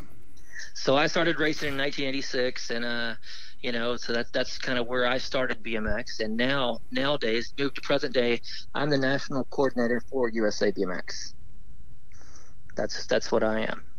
Oh, and my my beautiful girlfriend you have on the screen I, there. I grabbed the first picture. I love I'm sorry, nose Chris. I was I I my uh, my daughter's 13. She's heavily involved in BMX as well. Um, Awesome. yeah, so it's just kind of uh, kind of just in the family, and I love it. And you know, my, my dad always said, if you find something you love, you'll have, never have to work a day in your life. Uh, amen You to know, that. so- and that's that's how I feel. You know, there's a few of us still at the office working away and just trying to plug away, so we're ready to to get back going once uh, once this all you know passes. And uh, obviously it's bad right now out there. You know, with every what everybody's going through and. A lot of people in the BMX world that are, you know, in the health health profession, or you know, I'm really thinking about them day in and day out, hoping they're safe. That's what uh, Yeah. this one does right here. She works at U of M and she goes every day, and I get more and more gray hair because of that. um, so she's right there in the front line, comes home, tells me these insane stories that we're not even hearing on the news. And, uh, you know, God bless everyone working in that front line right now and in the healthcare. So uh, the. Uh, uh, you guys are still hanging out there at uh, headquarters, and uh, So, um, yeah, a take few it of away. us are there. Like like you know, there's four or five of us that are there. Obviously, you know, you know, everyone, a lot of a lot of our people are, are working from home because you know, obviously with social distancing and everything, you know, we don't we don't need an office full of people. You know, we to kind of we're being told to do and stay home if you can and um, do that. And we're obviously uh, encouraging everyone to do that. But with me, you know, I go straight from from home to the office, and I I'm in my office, and you know, not we're not around each other. We have walls in between us, so we just kind of uh, working on some new things, um, an official program and different things, you know, that we can hopefully roll out once uh, once we get started. Um, you know, we're trying to reach out to some of the tracks and make sure everybody's safe and doing all right. And So, that's basically uh, the daily right now. It's it's way different. It's you know it's a little eerie, but um, like you guys have said on the show, you know we'll we'll be back and everything will get back to uh, the new normal once we get up and going. And right now the the important thing is making sure everybody's safe and we just all kind of get through this together.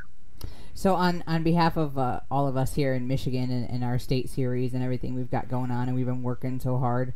I shouldn't give myself a lot of credit. These guys have been working on, but um, eh, Charlie's kind of asking. You know, we know certain groups here in Michigan are starving to really help make BMX the most popular post-COVID sport in the land. Uh, any suggestions on how we can help, or things that we should be, you know, as a state, kind of warming up to or, or starting to address?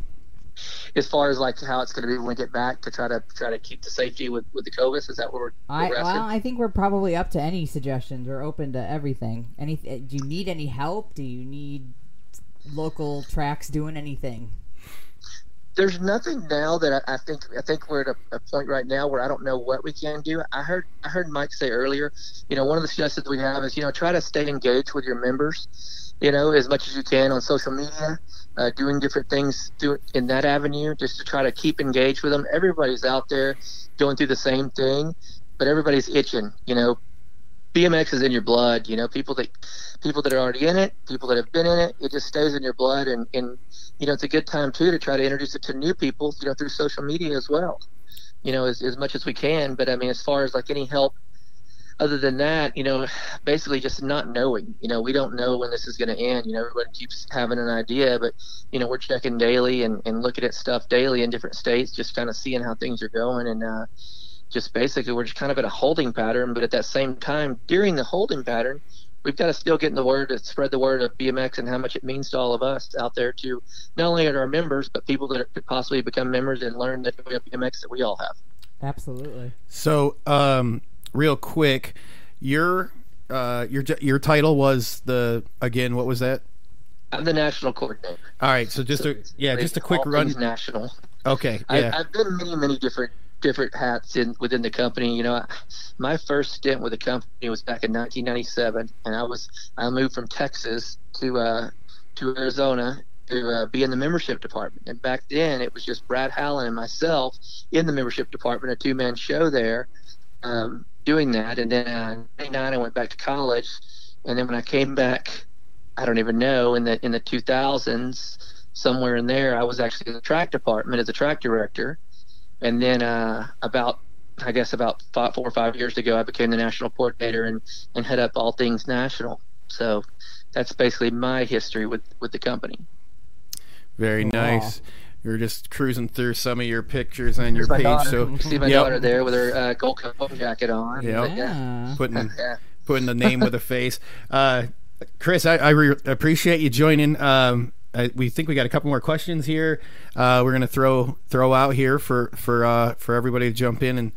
I uh, got one. Yeah, absolutely. Chris, so here, here, I don't know if you can answer this question just uh, on the grounds of, but I'm going to ask it anyway. What is your over under on our first race back? Can you say? You take, you care to say?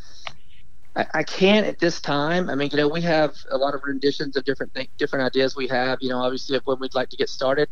It just depends on when they release the, you know, with the actual social, with the actual um, Yeah. large gatherings. I, I do see probably the, and this is just me talking, just not as a Yeah, just- BMX fan, not but, not um, not USA you know, BMX employee. I, I, I see us getting back to maybe some form of local racing before we can actually, ha- you know, go back to the national scene. Um, uh, you guys kind of touched on it earlier. Without going too broad into it, you know what Yogi was asking earlier about do we see the national st- with the nationals still happening? They've been postponed. Yes, yes. The goal is, you know, that's when they're postponed and not canceled. is we would like to fit those in if possible. That just has to do with the fact that when are we going to be able to get started? You know, um, that's just kind of where we're at. But I personally see it going locally before we go nationally because of the, the of the gatherings, and that's just Sure. my personal opinion. And you know, that's just kind of the way I see it unfolding. It's just such an unknown. Yes. You know, we just don't know. You know, if they could give us a target date, then we can work with that and get this thing going.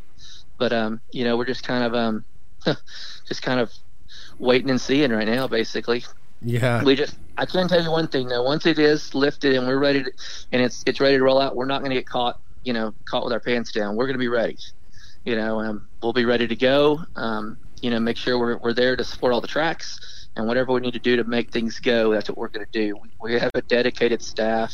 You know, I mean, those that know us, you know, we we we uh, you know, the blood, sweat, and tears. You know, we do it because we love it. And most most people in our company, they grew up racing BMX. So, I mean, we want to get back to it and make sure that everybody has the best product possible. So we got a couple. Uh, we got a couple, uh, comment and question uh, for you. First, uh, Mark Beeman and family want to say hi. That you are. Yeah, Mark and Alita. You- What's up, Yep. Mark? he states uh, you are the coolest at USA BMX. Um, can- Thanks, that's Mark. coming from I know, Mark. There's some pretty cool people there, though. Yeah, and also um, you are uh, Mich- Michigan BMX. We love Chris Luna. Um, we we do. Uh, and also, I have a question from uh, Ron Walker. Do you still ride, Chris? You know, I I about once a year I'll get at this idea in my head. It usually has something to do with the with something to do with my daughter, and then I get this idea in my head that hey, I'm going to go out there and do this, and uh and do a couple laps, and it usually doesn't go very well because I was used to winning and doing really well, and I have put on, I guess you could say, two or three pounds since that days. so, so uh, to answer that question, I would not call what I do when I do that once a year really riding. But every now and then I'll have to just go ahead. And, and I think we're past the point now. I used to want to prove a point to my daughter hey, listen, you're not going to beat me to the first turn still. I don't know if I can get that done right now. So this year we might not have, I might have to blame it on the coronavirus. We may not have that outing this year. Ah, the excuse is already there. I think she's there now at 13, so I, I think I'm probably done. And you know, I just uh, I the last time I was out, I overrode my abilities and uh, almost had a, a dramatic incident for me and about two other riders on the first jump. So um, I've seen others do that. Yeah. You're not alone. In, I'm just going to in- go and continue to help run the ra- events, probably. You, uh, you guys hang tight. Uh, we got one more uh, sponsor to take care of. Uh, Mike, this was, we were talking earlier about heavy pedals. We got to take care of my friend Chuck. Uh, we're going to come right back. You guys got some more questions? Let's get them in there. We'll probably be wrapping up here in the next uh, about 15 minutes with Chris and Mike and everybody that's joining us. We will be right back after this quick commercial break. Heavy Pedals BMX Zine. Voted number one BMX zine in the world by Michigan BMX Podcast Show viewers and listeners. Get your copy now.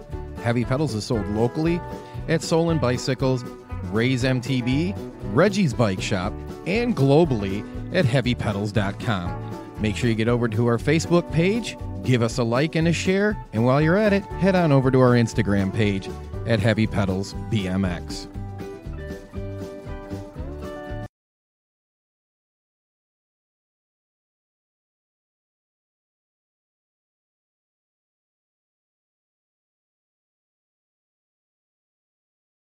You guys, I was like, that was cool. That's Yes. how we roll. and we're back. Uh, thank you guys for joining. Everyone that's still hanging out with us tonight on this Friday Night Live edition of Ripping in the Mitten, the BMX podcast show. We appreciate everybody coming in. Mike Carruth, and we've had Bobby Motomag on tonight, and uh, now we have Chris Luna joining us. It's been an action packed show this evening, I do have a question for Chris. and we have another question for Chris coming in from the chat. Uh, Chris Craig is wondering if, uh, in your opinion, uh, maybe this will be hard to get to, but um, is the Grand still considered a Thanksgiving event Uh, for 2020? Are we still counting on that to occur? Yes. Yes. Good. Would like to hear that. I can, an- I can know answer Justin that. wants to hear that. Oh, yeah, so- going there, but yeah, I can answer that one. so good, I, good, I have uh, in my previous job never been able to go to the you know ABA USA BMX Grands, and I uh, was recently offered a new car- new job, new career, where I have unlimited time off. I can work remote and uh, make a little more than I was making at my previous job.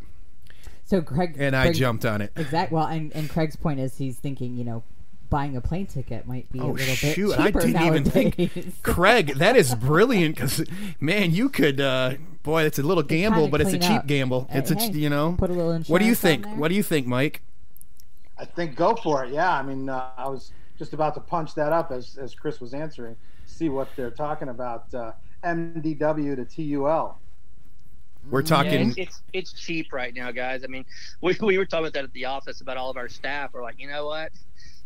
you know, right now's the time to buy, you know, grands tickets and different things like that because it was so cheap. Somebody said the other day there was like a under a hundred dollars for round trip. Oh, I believe from that. Phoenix. No, I, didn't- I haven't looked it up to, to verify, To- it, but somebody said it's cheap. to Hawaii round trip. I looked this up today because I was trying to convince my uh, the owner of the company I work for to send us all out there for a retreat. Three hundred dollars round trip. Craig says 352 from I'm assuming Michigan to Yeah. Tulsa. Well, we could go to Hawaii, That's- Greg. that sounds On higher than I expected. Wait, what's Mike Southwest got? You can't, Southwest, you can't book beyond October 30th. yet. Uh, okay. Oh, okay. Detroit to Tulsa. Detroit. Okay. 352. Check Flint. No, What don't check airline, Flint. I don't think Flint will be around after the coronavirus is done.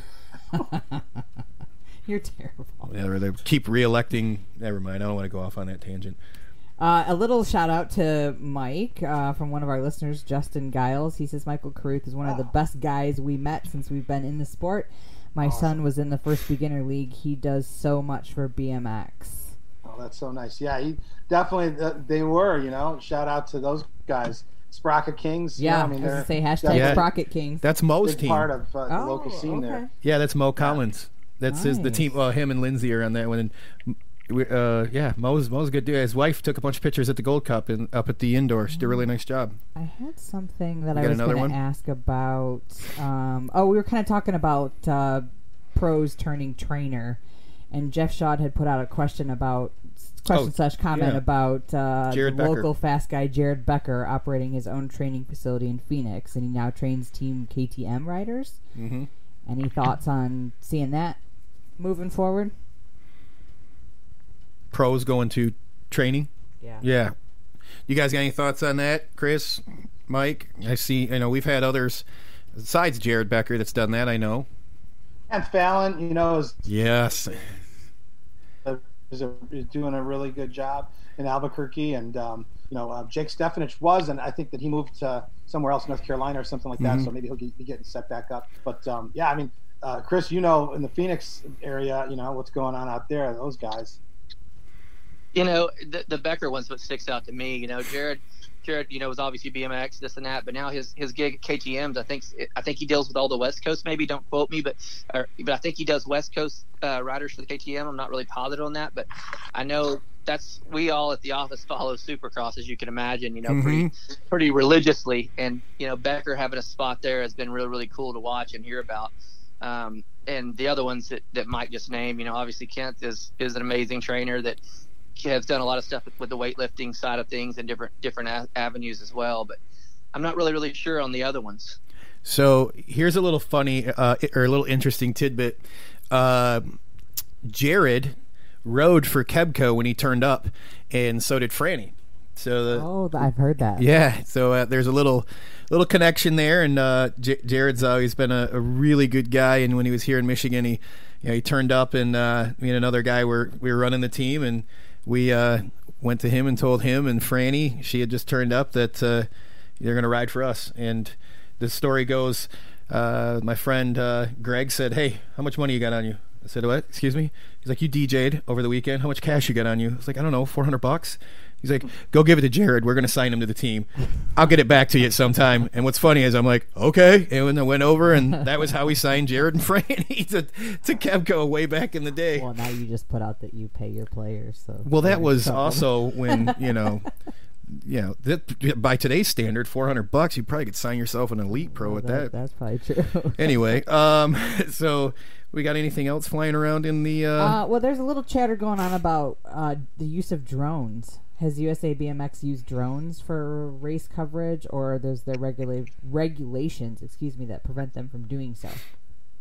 You know, we uh, Mike may remember this, but we had a drone. I mean, we we did. Um, I wouldn't say that uh, we probably should have been flying that drone, but uh, it didn't last long. It it uh, it's in a box now, kind of broken. We do have a few people that use drones. Uh, Panucci's really really good with the drone. We have a couple of Yeah, people that are certified that do use them in a in a that we get get the footage from. But as far as like just somebody having a drone and fly it over the track, you'll always hear the announcer, you know, looking for them and, and calling them out and, and getting them away from the track area because of a safety reason. Sure, that makes sense. So, uh, are you guys uh, there at the headquarters? I know you guys got your your podcast show, your live stream show, like we do. Uh, you want to plug that? Uh, basically, well, I mean, well, basically, Pro in the finish line is the one Gmo does with uh, Yeah. Grindle. Uh, that that's one they do every few races, you know, to kind of break the action. Um, I would love to plug it, but I have no idea where Gmo even. No clue. No, we'll see if we But can yeah. we can look it up real quick for you. But uh, I, I I enjoy watching it. Um, you know, Mike's podcasts. Uh, I used to dial in on my phone and listen to them, and you know the guys at Rail the Berm, BMX in their blood. They're really a lot of and and the fro at the finish line. A lot of the the motivation behind starting this the the Michigan BMX podcast show. So if you you know see Gmo or any of the guys, Grindle, you know, give them a tip of the hat for us here from uh, the crew here at Michigan BMX podcast show because there's definitely some motivation to get us you know, up and doing our own show here at Michigan. And we are like, you know what? We're not going to talk about it. We're going to do it. And it's going to be our uh, soundboard for helping get the tracks all together here in Michigan and spread the news, spread the information. And, uh, you know, when we have opportunities to bring on, you know, really big guests like you yourselves, it uh, it makes us really uh, feel special and uh, acknowledge that our, our hard work is paying off. And we really appreciate you guys joining us. I like the positivity of the show. I think you guys are doing a great job, and you know, I just like the the, the fact that that you guys keep it so positive. That, that's what I'm really really enjoying about it. Oh, thank you. Yeah, well, that's the at the core of it. It was a it was a spitball idea by Mr. Salisbury and I driving into work, and it came to fruition by Mr. Chris Beer. Uh, he he he's over. I recently took the TO job at Waterford, so I'm sure we'll be talking soon. And he kept pushing me and pushing me because he's been there for a while to do this, and Charlie did too. And here we are, and you know we really work together, and the, the tracks are working together here in Michigan because we've got another peninsula that we're going after that we want to get our numbers up to those numbers and surpass them. I'm going to go on record too as saying I'm a big Charlie and Tracy Salisbury. You got to be, man. They're great people.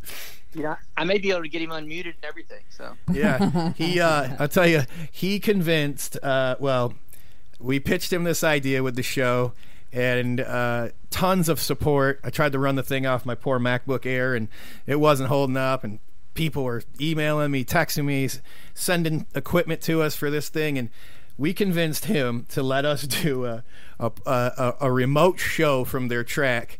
And we broke all the equipment down. We set it up, and they didn't. They never hesitated. Like, bring it in, just bring it in, go for it, and go try it. And we really appreciate it. And we're gonna be uh, once this the dust all settles, we're taking that uh, portable show, portable rig here, and we're gonna be doing post shows at all of our state races. So you'll see this show at the state races.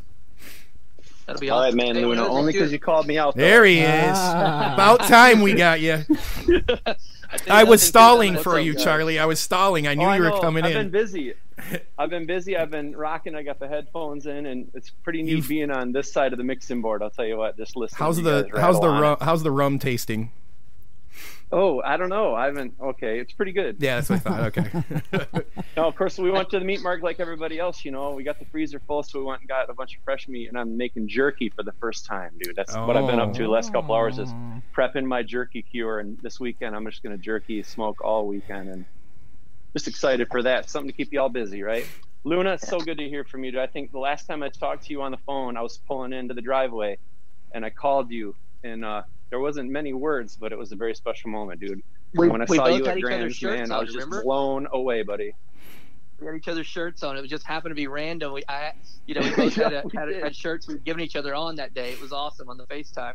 I tell you what, too, remember- is I don't know if you guys are aware. You know, we actually got got the Dirt Hawk in the rotation in Virginia. We, we Yes. took the Dirt Hawk. Our build Yeah, team right. took the, Oh, the he's so Dirt Hawk. stoked for that, man. He's so excited for that. that. He loves that thing. Yeah. Jump on with Lance, and he's going to do a tour. You know, as soon as things break here, I know him and Lance uh, have some tracks lined up here in the Midwest. Um, Hawk will fly down and uh, ride down, whatever, and uh, join that crew. He just loves digging, you know, and just love the whole atmosphere. You guys, you guys have done such a fantastic job, USA BMX, and you know, you get it on the chin. I told Cody yesterday, you guys get it on the chin more than anybody I think I've ever been around, except our president. Which you know is funny or not, but it's the truth. You guys take nothing but slack yet.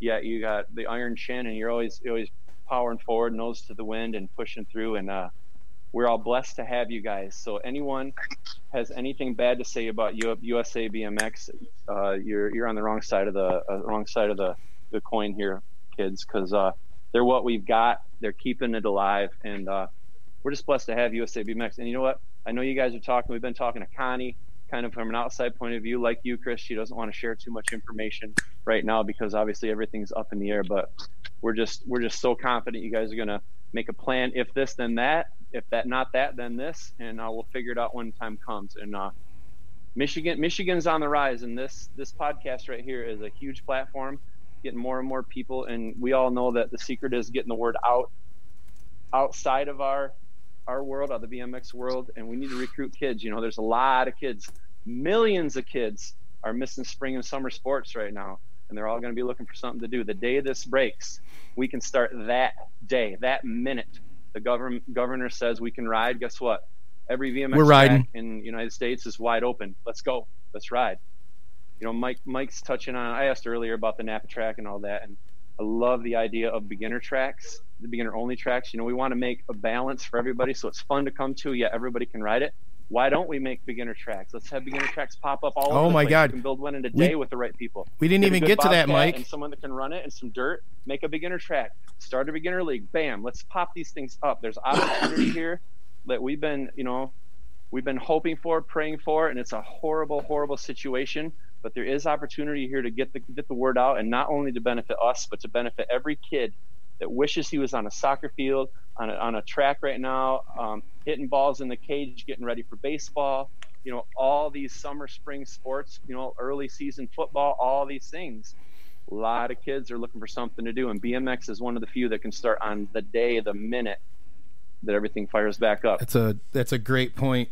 Um, but I got to ask, uh, are you uh, Mike? Would you be willing to jump back on a future show and kind of talk about uh, the plan that you have for beginner tracks? Would you Would you like to jump back and join us Oh again? yeah, yeah. Anytime. That- Awesome. That's, a- that's something I can talk about all day, every day. Love it. Wonderful. Hey, uh, Chris, uh, you wanna you be willing to jump back with us and join us for a show?